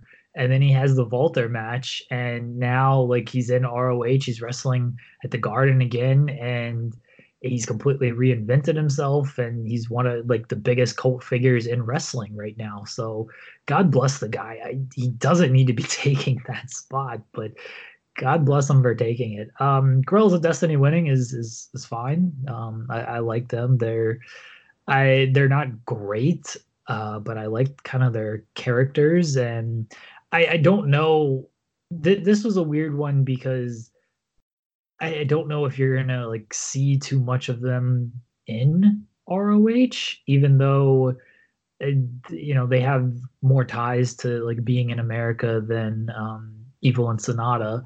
And I don't know if the Briscoes are going to Japan, and PCO could maybe not go to Japan. So it, it was a weird one where the the winner was sort of up for grabs, and where you were not quite sure what was going to make sense. I can't imagine they're going to hold the titles for very long, and maybe they, you know, maybe they end up losing them to um, to to Juice and and somebody else, um, you know, in New Japan since Juice is going to work New Japan, and then Juice can just bring them back to ROH since he also works in ROH. That you know like get the ROH titles on Lifeblood through through that means, but do the match in New Japan.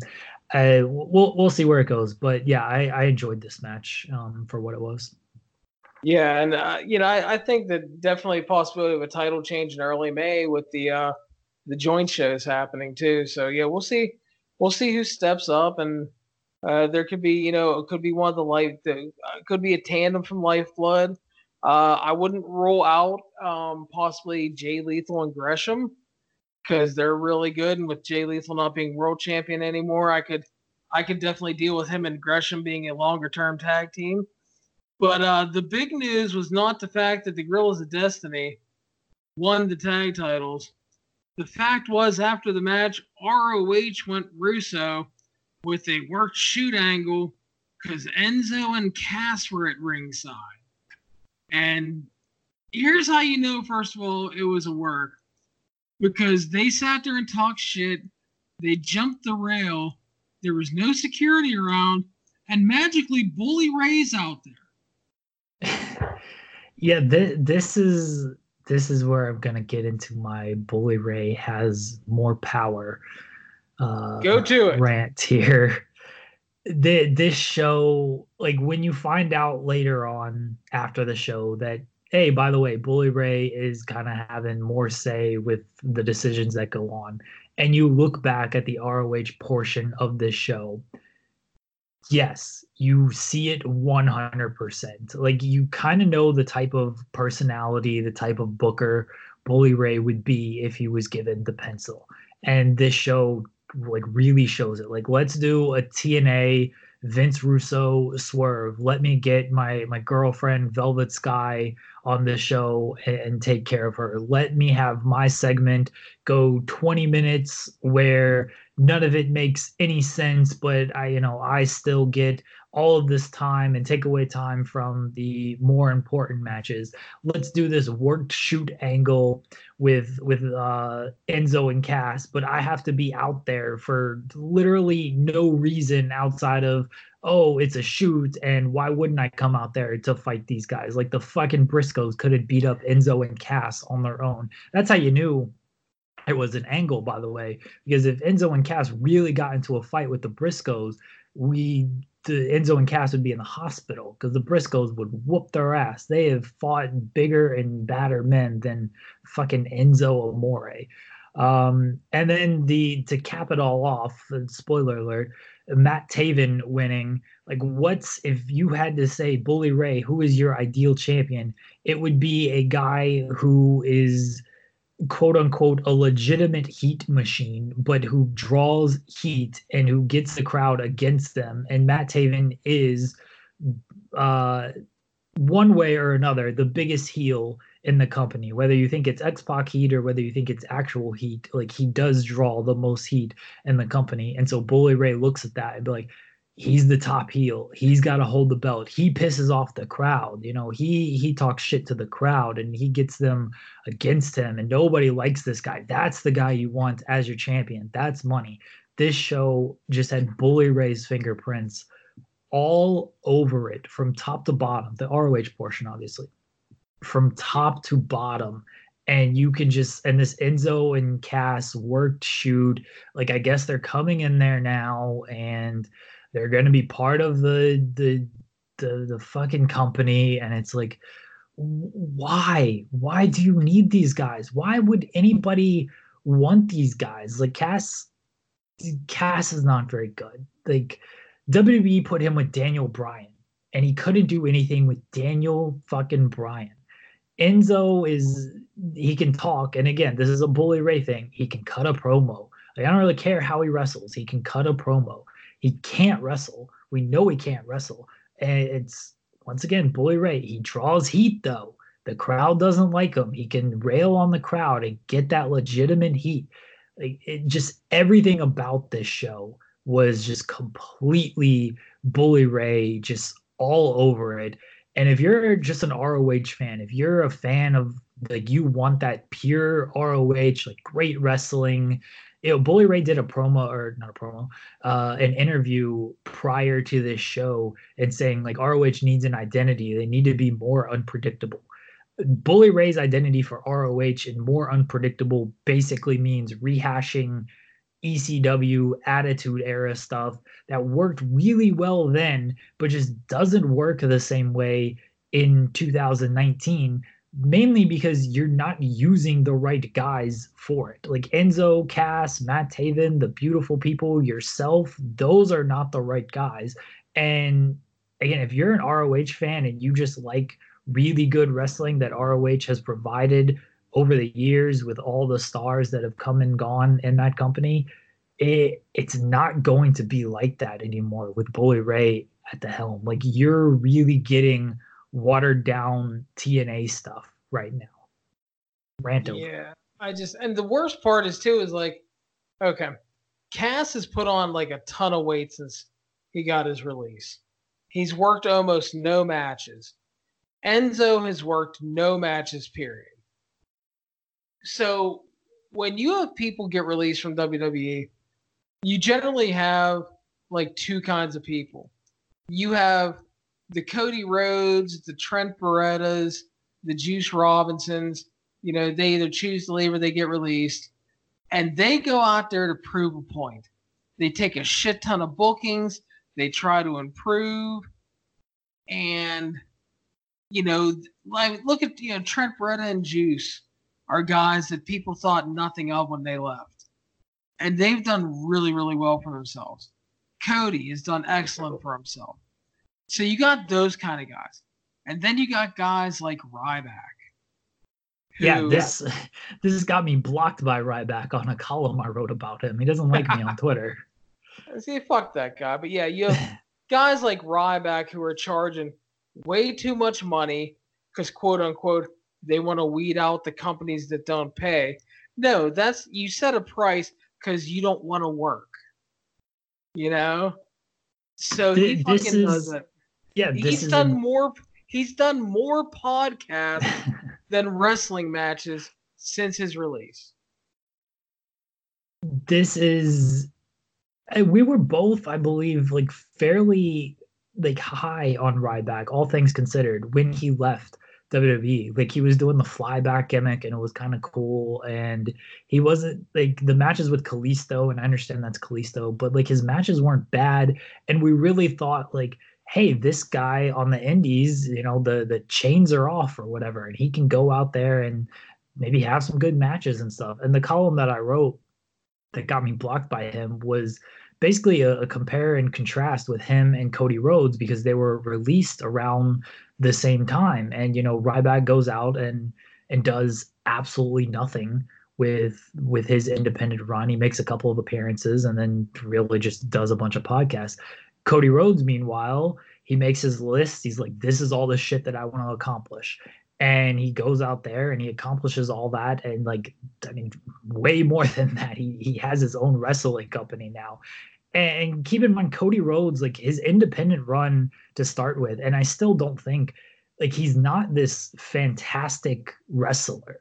Like there's no indication that the WWE style held him back in the ring. He was just he's a good wrestler, a good hand, but he went out there and he wrestled all these matches. He went to all these companies. He went to all uh, these countries and he you know he busted his ass on everything and learned every soaked up every piece of information he could got you know met people hung out with people who had that same drive that he did.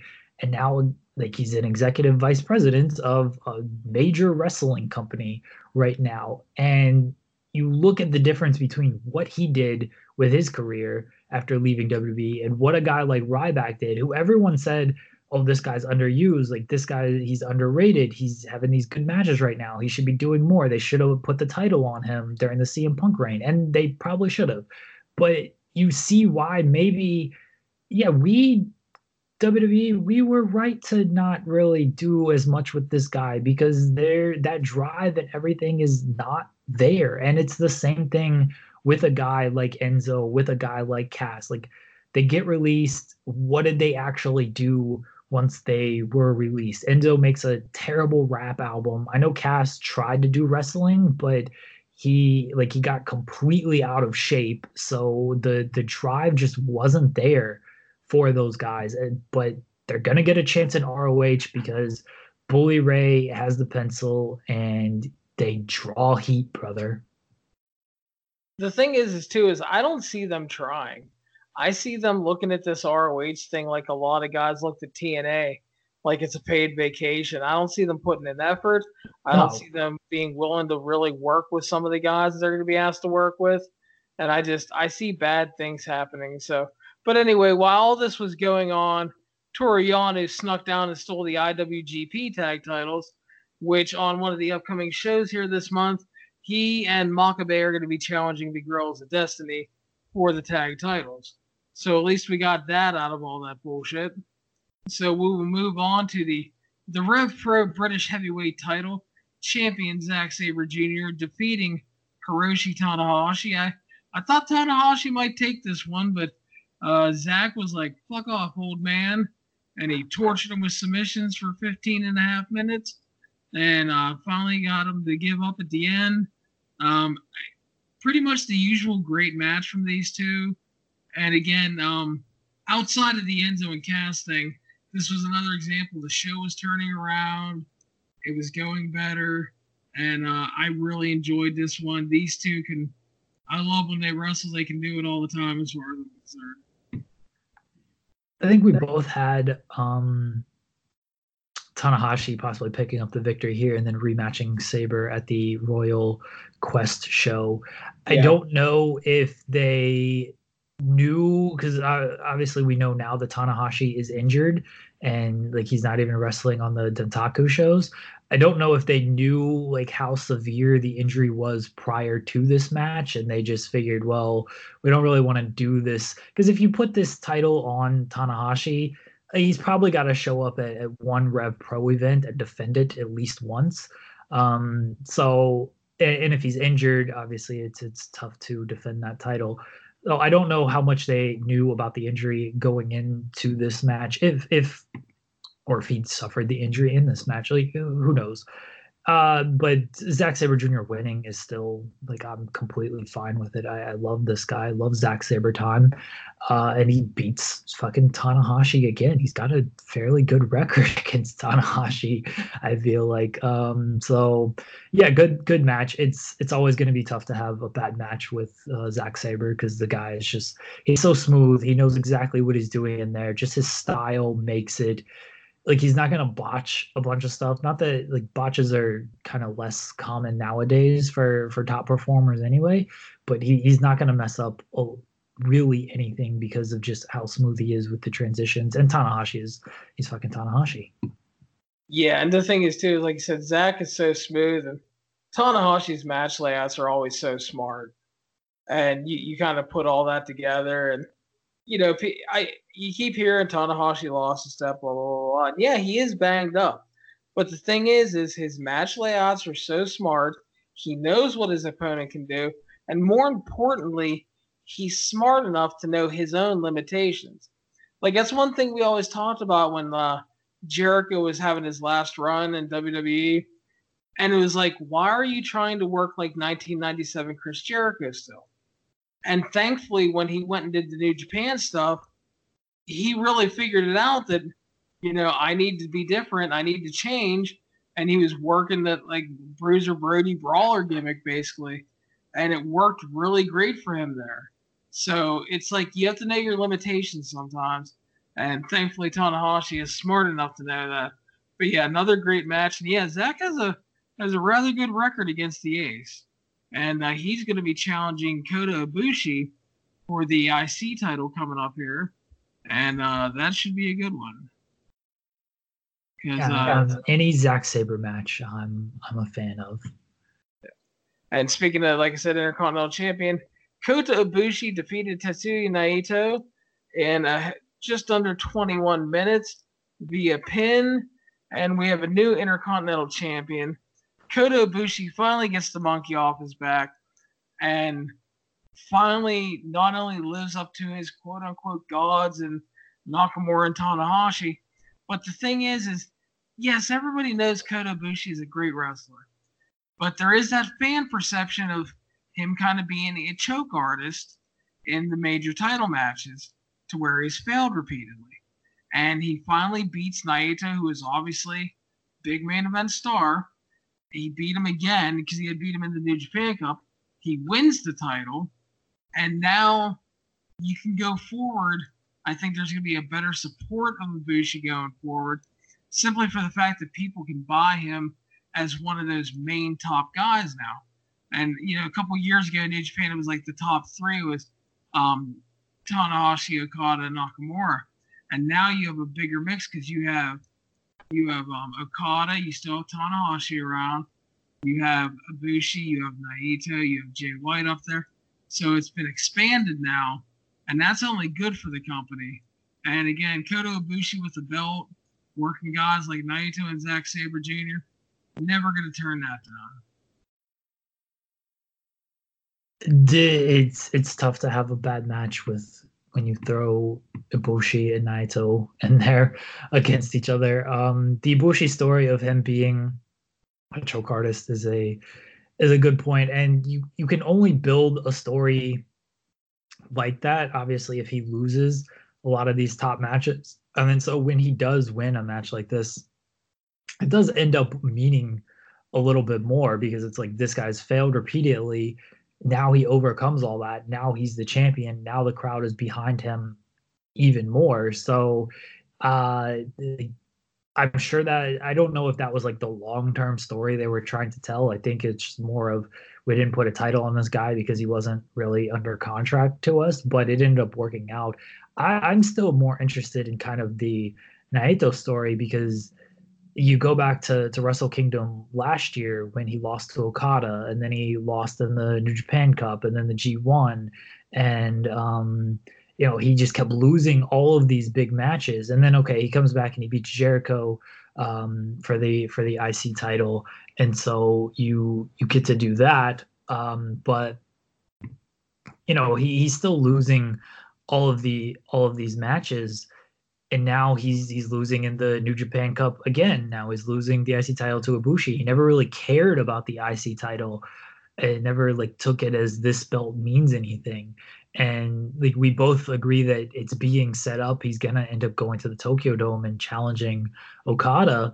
And but he keeps losing these matches. Like I'm expecting sort of a, a big kind of G run, G1 run from him out of out of all of this. And we'll we'll see just kind of where the Naito story goes because that's a that's a story that I can really sink my teeth into of the this guy is not taking some stuff too serious here and he keeps losing all these big matches. Is he still the same Naito? Like, is it time to not be quite as tranquilo? So we'll have to see. As far as the match goes, it was excellent. They did I said there's no botches in like high profile matches, and then of course there in this one the whole uh, cradle tombstone kind of got messed up a little bit, and they they managed to save it a little bit, but it was very clear that they that wasn't how it was supposed to go. It, not that it like killed the match completely. It's just very rare you see two guys at this level mess up something in that spot. Um, and then Ibushi wins, and I'm looking forward to the IC title reign of Ibushi because while Naito didn't care about the title, didn't take it serious, whatever, I think Ibushi is going to be like very much the opposite of that. Agreed. Yeah, then that that's going to be the one of the big differences is, you know, this actually it meant something to Ibushi because, like I said, his whole thing was he wanted to be on the level of his gods. That he and this is not like a joke. That's what he calls Nakamura and Tanahashi so he wanted to be on that level, and he saw the Intercontinental title as the first step to getting there. So he finally won it, and uh, yeah, it's it's going to be really interesting. Yeah, I think Naito is in in store for a huge G1 run as well, and I, I still think that him and uh, Okada at the Dome is a I wouldn't say a certain, but I would say it's a huge possibility. Just because I mean I know Gedo books everything like three years in advance, but I don't have his notebook, so I don't know. So we will move on to the Ring of Honor World Title match, which was a ladder match. Matt Taven defeated Jay Lethal and Marty Scurll to become the new champion in just under 13 minutes. It was a long one, kids. It it certainly was. I didn't find this match bad or anything. Like they had some some cool spots. Taven winning is again, I it's a bully Ray thing. I think it's fairly obvious. It's a bully Ray thing. I neither of us are fans of Matt Taven. I will give him credit in saying this match was good and the Jay Lethal match a couple weeks ago was was very good. So but granted those had those had some smoke and mirrors. I mean, this one was obviously a ladder match, and the the other one had some kind of bigger spots, and uh, was also against Jay Lethal, who was just awesome. Um, you know, we'll see kind of how he can do on the the day to day carrying the company, and it sucks that his first feud is going to be against Kenny King. It it feels like he's maybe not his first feud, but he's gonna have a match with Kenny King that's gonna headline a show at some point, and it feels like he's almost being set up to fail in that regard.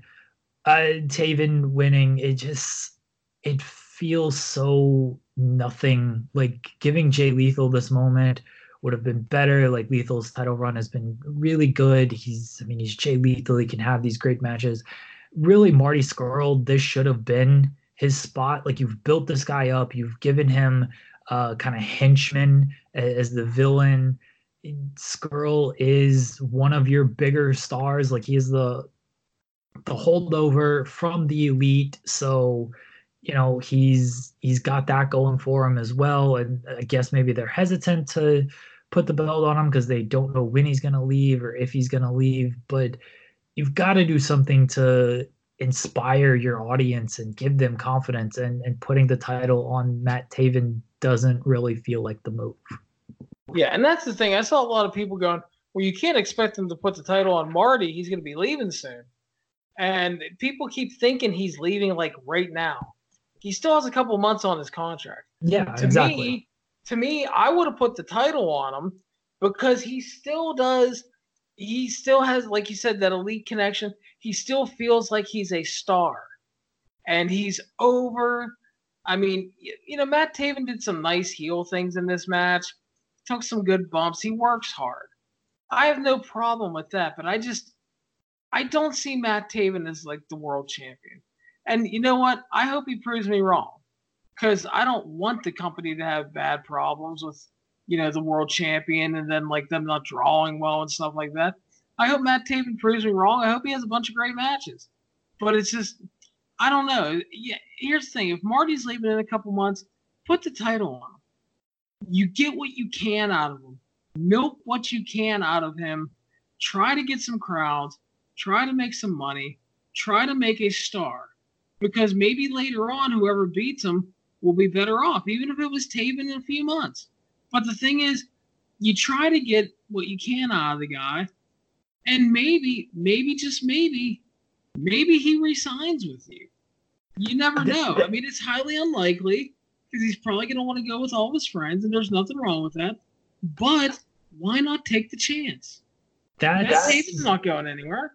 That's my thinking as well. Is one, you're absolutely correct that he's not leaving tomorrow. So it's not like you're putting the title on him and then you're getting a, a Montreal screw job where he's going to leave with the title or anything like that. And, and two, show some confidence in this guy and give him a reason to stay.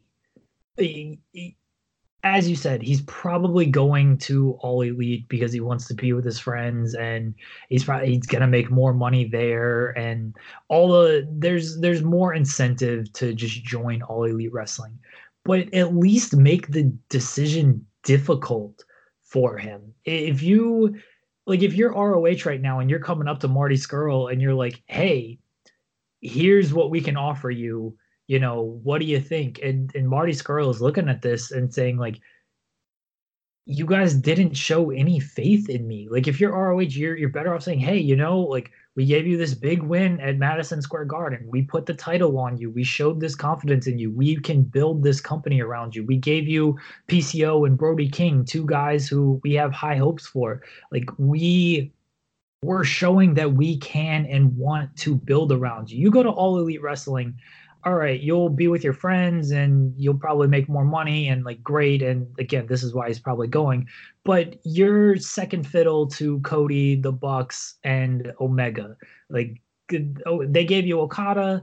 You kind of screwed that up with the timing. Uh, and I'm not privy to how they really feel about that. I'm sure it's water under the bridge at this point, but you're not the top guy in all elite wrestling you're you're the top guy in ROH. We've proven that we will make you our top guy. Even when we weren't sure you would be sticking around with us, we showed that faith in you. What do you say? And if you're Scurll, you you think about it at least. You're not just like, eh, no, like I'm gonna blow that off. Like there's good valid points of like, yeah, you know what? They they make some they have some interesting things to say here. Now if you're ROH, you just go to this guy and be like, here's our offer. It's less than what All Elite's gonna give you we put you in that Madison Square Garden match, but we didn't give you the one-on-one match, even though you kind of earned that. And then we still had you lose to Matt Taven and all right, we gave you PCO and Brody King, but you know, whatever. They're just kind of guys, I guess. They, they did themselves no favors by just they basically gave up on retaining Marty Scurll. And that's fine if you don't think you're gonna get him but it's also a disservice to your fans i feel like in that this is a guy that your fans want to see win this title.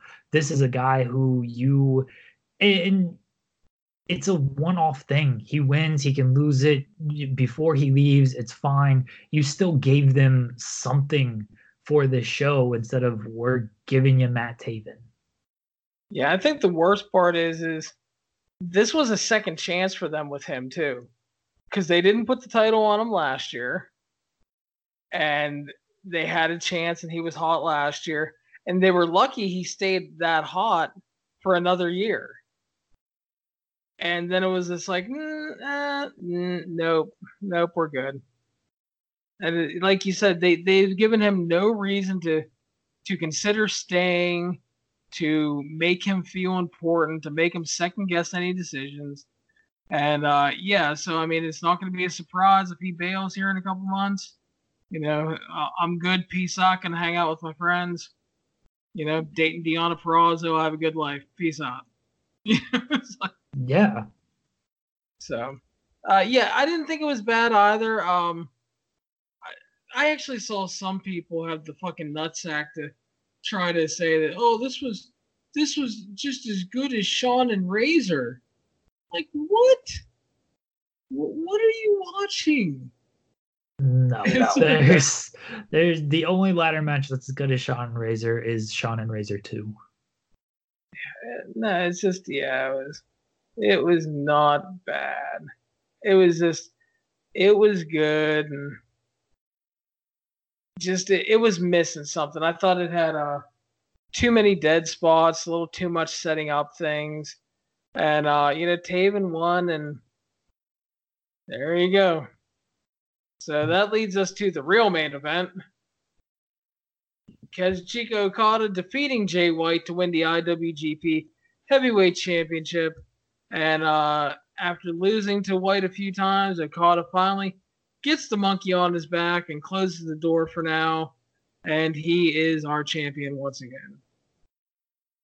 The first part of this match was certainly kind of slow um, to to say the least. I had a had a hard time sort of getting into the the first part of this match, and I think the crowd did too. The crowd really felt like they were waiting for something like big to happen and to really like get hooked into the match, and then it just kind of never did. They just went through the paces and and I'm not saying this is right or wrong. Like this kind of I think if you kind of put this match in the uh, in the Tokyo Dome or any New Japan um, place, it, it, it works a little bit better because just it's a it's a different audience. Let's be honest, it, it's just a different audience. Uh, but but for this crowd, it they they had a hard time sort of getting into that kind of slower pace at first. But once it picked up, it really picked up, and and Jay White continues to be very good, probably underrated. And I mean, Okada is Okada. The the title change here was fairly expected. I would say you want to send kind of these Garden fans home happy with everything, and I mean the talk was that Okada was gonna win the title here regardless, whether it was Jay White, Kenny Omega, Hiroshi Tanahashi. It didn't seem like it was gonna matter. Okada was winning here, so uh, but really good match. If the first uh, 10 minutes or so were, were trimmed down, then maybe better. Or if the if it was just in front of a, a Japanese audience instead of uh, this crowd, maybe even better as well, because the crowd just they just wanted to go crazy for something after everything they'd seen. And this was another long show, and it's hard to get up at the end for these long shows, even if you are excited about what you're seeing and they they did not give them a reason to be like, "Hey, go crazy for this" at the at the very beginning of this match.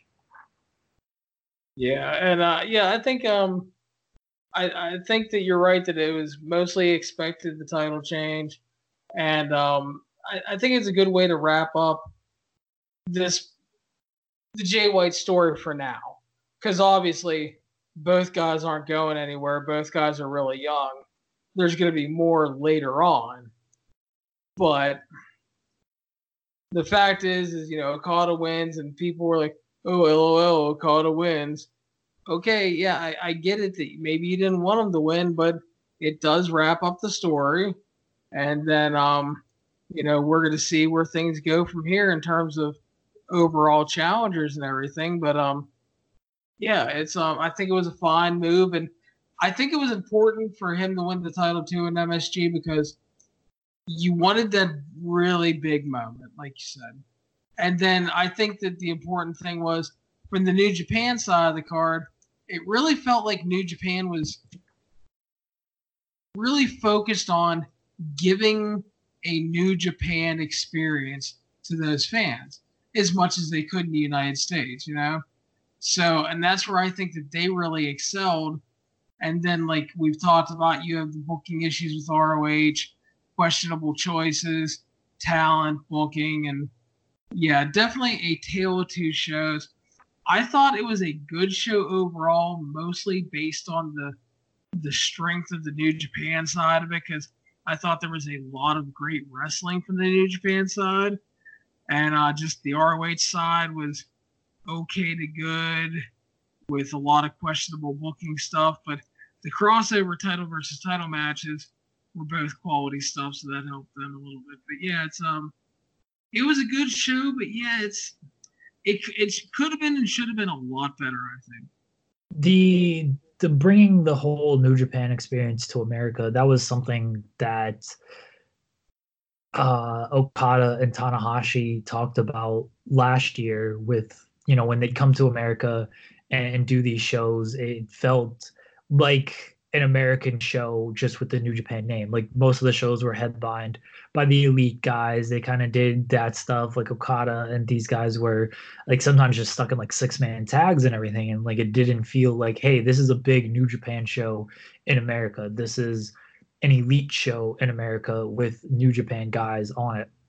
And this one was with the elite guys gone, it definitely felt much different. It felt like, hey, this is a New Japan card. This is a um a I don't I want to say it's a Wrestle Kingdom, but this is a Dontaku show or um a power struggle show or something like that. Like you're getting big New Japan matches on this show for this card. And yeah, in that sense, like it really did deliver. Like the New Japan side of this card was great. It was just classic New Japan wrestling. Um, I, I, say classic and then say 2019, but it, it, was just what you would expect New Japan to be in 2019. And so from that aspect, it was great. And then the ROH show was, I guess, where ROH is going in 2019. And as I said earlier, if that's if you're an ROH fan, that's scary watching the ROH portion of this show because it wasn't good um, I, some of the wrestling was good, but really, if you look at it, the the wrestling was good because of the, there was New Japan involvement as well. Like just look at the ROH matches, and you're you're looking at the Women of Honor match, which wasn't good at all. The post match angle sucked. Um, you're you're looking at Rush and and Dalton Castle, which was great for what it was. Admittedly, like that that was perfect in that spot and and for that moment and just everything they want to do. Uh, the the the title versus title match with Ospreay and Cobb, you know, part of that is New Japan. We'll have to see where kind of Cobb goes at that point. The the Honor Rumble, they like the the ROH guys got nothing uh, as far as crowd reaction goes, and then Kenny King wins it. The the tie the tag title match featured New Japan guys. The big ROH thing out of that was the post match angle, which was god awful and and terrible. And you're using Enzo and Cass now. And then the Bully Ray the Bully Ray segment was I told you I didn't find anything good about that entire segment. And the world title match was good, but then you put the title on Matt Taven, who just doesn't feel like your world champion now. And it doesn't feel like he's going to be the guy. This is the guy that's carrying the company. So the ROH portion of this show was just, it wasn't good at all. And their television on most weeks is just very not great. It's, you know, five weeks behind. We'll see how Matt Taven does as the champion four weeks from now, whenever their next tell I think they're holding television tapings this weekend, but those shows won't air for like four weeks because they still have all the Vegas shows to air. So it's just, uh, I feel bad if you're a big ROH fan in 2019. The the the future does not look good right now. Yeah, apparently, according to PW Insider, the ROH creative team right now is Kevin Eck, Joey Matthews, Delirious, Todd Sinclair, and Bully Ray. good, good luck. I mean, as I said, this show, the ROH portion, has Bully Ray's fingerprints all over it, and that's probably probably not a good thing. Like I know the guy has experience. I know he's got good relationships with a lot of people. I know he can pick the brains of a lot of smart people.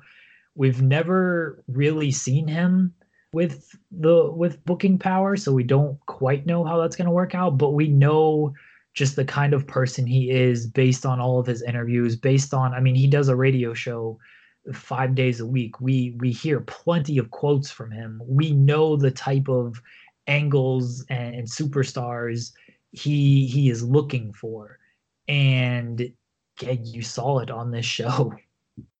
Yeah. So that is the uh, the G1 Supercard of Honor review. Uh, like I said at the beginning, it was a, definitely a tale of two shows. Um, you know, if you're an ROH fan, I think there is reason to be not happy and trepidatious going forward. Um, a lot of questions, and um, it's just, uh, yeah, we'll see. And I saw someone, um, a bunch of comments in the comment section of my review that, oh, ROH is going in a more sports entertainment section. It's what you all asked for. And I'm sitting there thinking, I never fucking asked for that. I'm fine. I'm fine with them Go ahead. Yeah, it's like I'm fine with them being a wrestling company that has light angles. Okay, I'm fine with that because not everybody should try to be WWE. That was TNA's problems over the year. They were always WWE light. They never had an identity as TNA. It's you know Impact Wrestling. They're trying. They're trying to get an identity, but they're still battling years of negative fans and like the support that they lost, even though they're not the old TNA anymore. But they're linked to it, so they're still fighting against it. You need to try to be what you can. That's why I hope AEW, I hope they have a nice plan laid out. I hope they know what they want to do and who they want to do it with. And I hope that they don't try to be someone else light. You know, be your own damn company. Chikara is Chikara. Lucha Underground was Lucha Underground. You know, and again, that's why stuff like we talked about WrestleMania weekend, that's why things like Joey Janela's Spring Break and stuff have worked really good. And, you know, the Bloodsport show, because they're not every other fucking 30 shows that weekend. There's something different. They're giving you something different. It's what fans want. And it's proven that what fans want because Bloodsport's attendance was way higher this year and the Janela shows sold out both nights. So again, you have to create an identity. And I just um right now it's just uh, I don't know what ROH's is going to be. You can't out WWE WWE. And I'm not saying you can't do it better because WWE does plenty of things wrong, but you you just can't out sports entertainment them. Look at like look at WrestleMania weekend there were a lot of great shows during this past week. The the Supercard was one of them. Even I mean NXT was probably the best show of the week. But all anybody talked about afterwards is it's WrestleMania. Like WrestleMania is always going to have that spotlight. WWE is always going to have that spotlight. You just you can't out sports entertainment them because again, even if you do it better as far as an angle for angle basis or whatnot, you just don't have the funds to compete on that level. You don't have the production to compete on that level. So everything you do just makes it look like you're just trying to be WWE and you're it's never going to happen. So you you can't do that. Like ROH is best bet was to sort of just be New Japan in America, where you just have these great matches, you tell sort of these simple stories. You got an hour of TV each week to sort of build things, to sort of get get characters more established and everything. Like you don't need to run these crazy angles. Like TNA kind of already does this. Like they are very sports entertainment centric, and now TNA is kind of all over the place. But at least they're trying different things and trying to go in different directions. We'll see what All Elite brings to the table. Um, the Being the Elite shows are really good as far as with like establishing storylines and establishing characters, and like that's 100% no wrestling right now. ROH again, the, this this G1 Supercard really just felt like we're trying to be WWE with all of these things we're gonna do, and we're doing it in Madison Square Garden. Fuck you, Vince. And Vince is probably just like, yeah, good good luck with that, guys, on your Sinclair broadcasting station. Yeah, exactly. It's uh, it really felt like to me a blown opportunity for ROH, but you know, hey, New Japan knocked it out of the park in their half of the show, and seemed like everybody was happy with that. And um, yeah, so we're gonna wrap up with that. Uh, again, thank you for listening to the show. You can find us on iTunes, Stitcher, Spotify, Google Play, and YouTube, and of course on the 411 website. Make sure to leave us a review, follow us, subscribe, share us around on social media as we would appreciate it. I'd like to thank Jeremy for joining me as always, and everybody have a good day.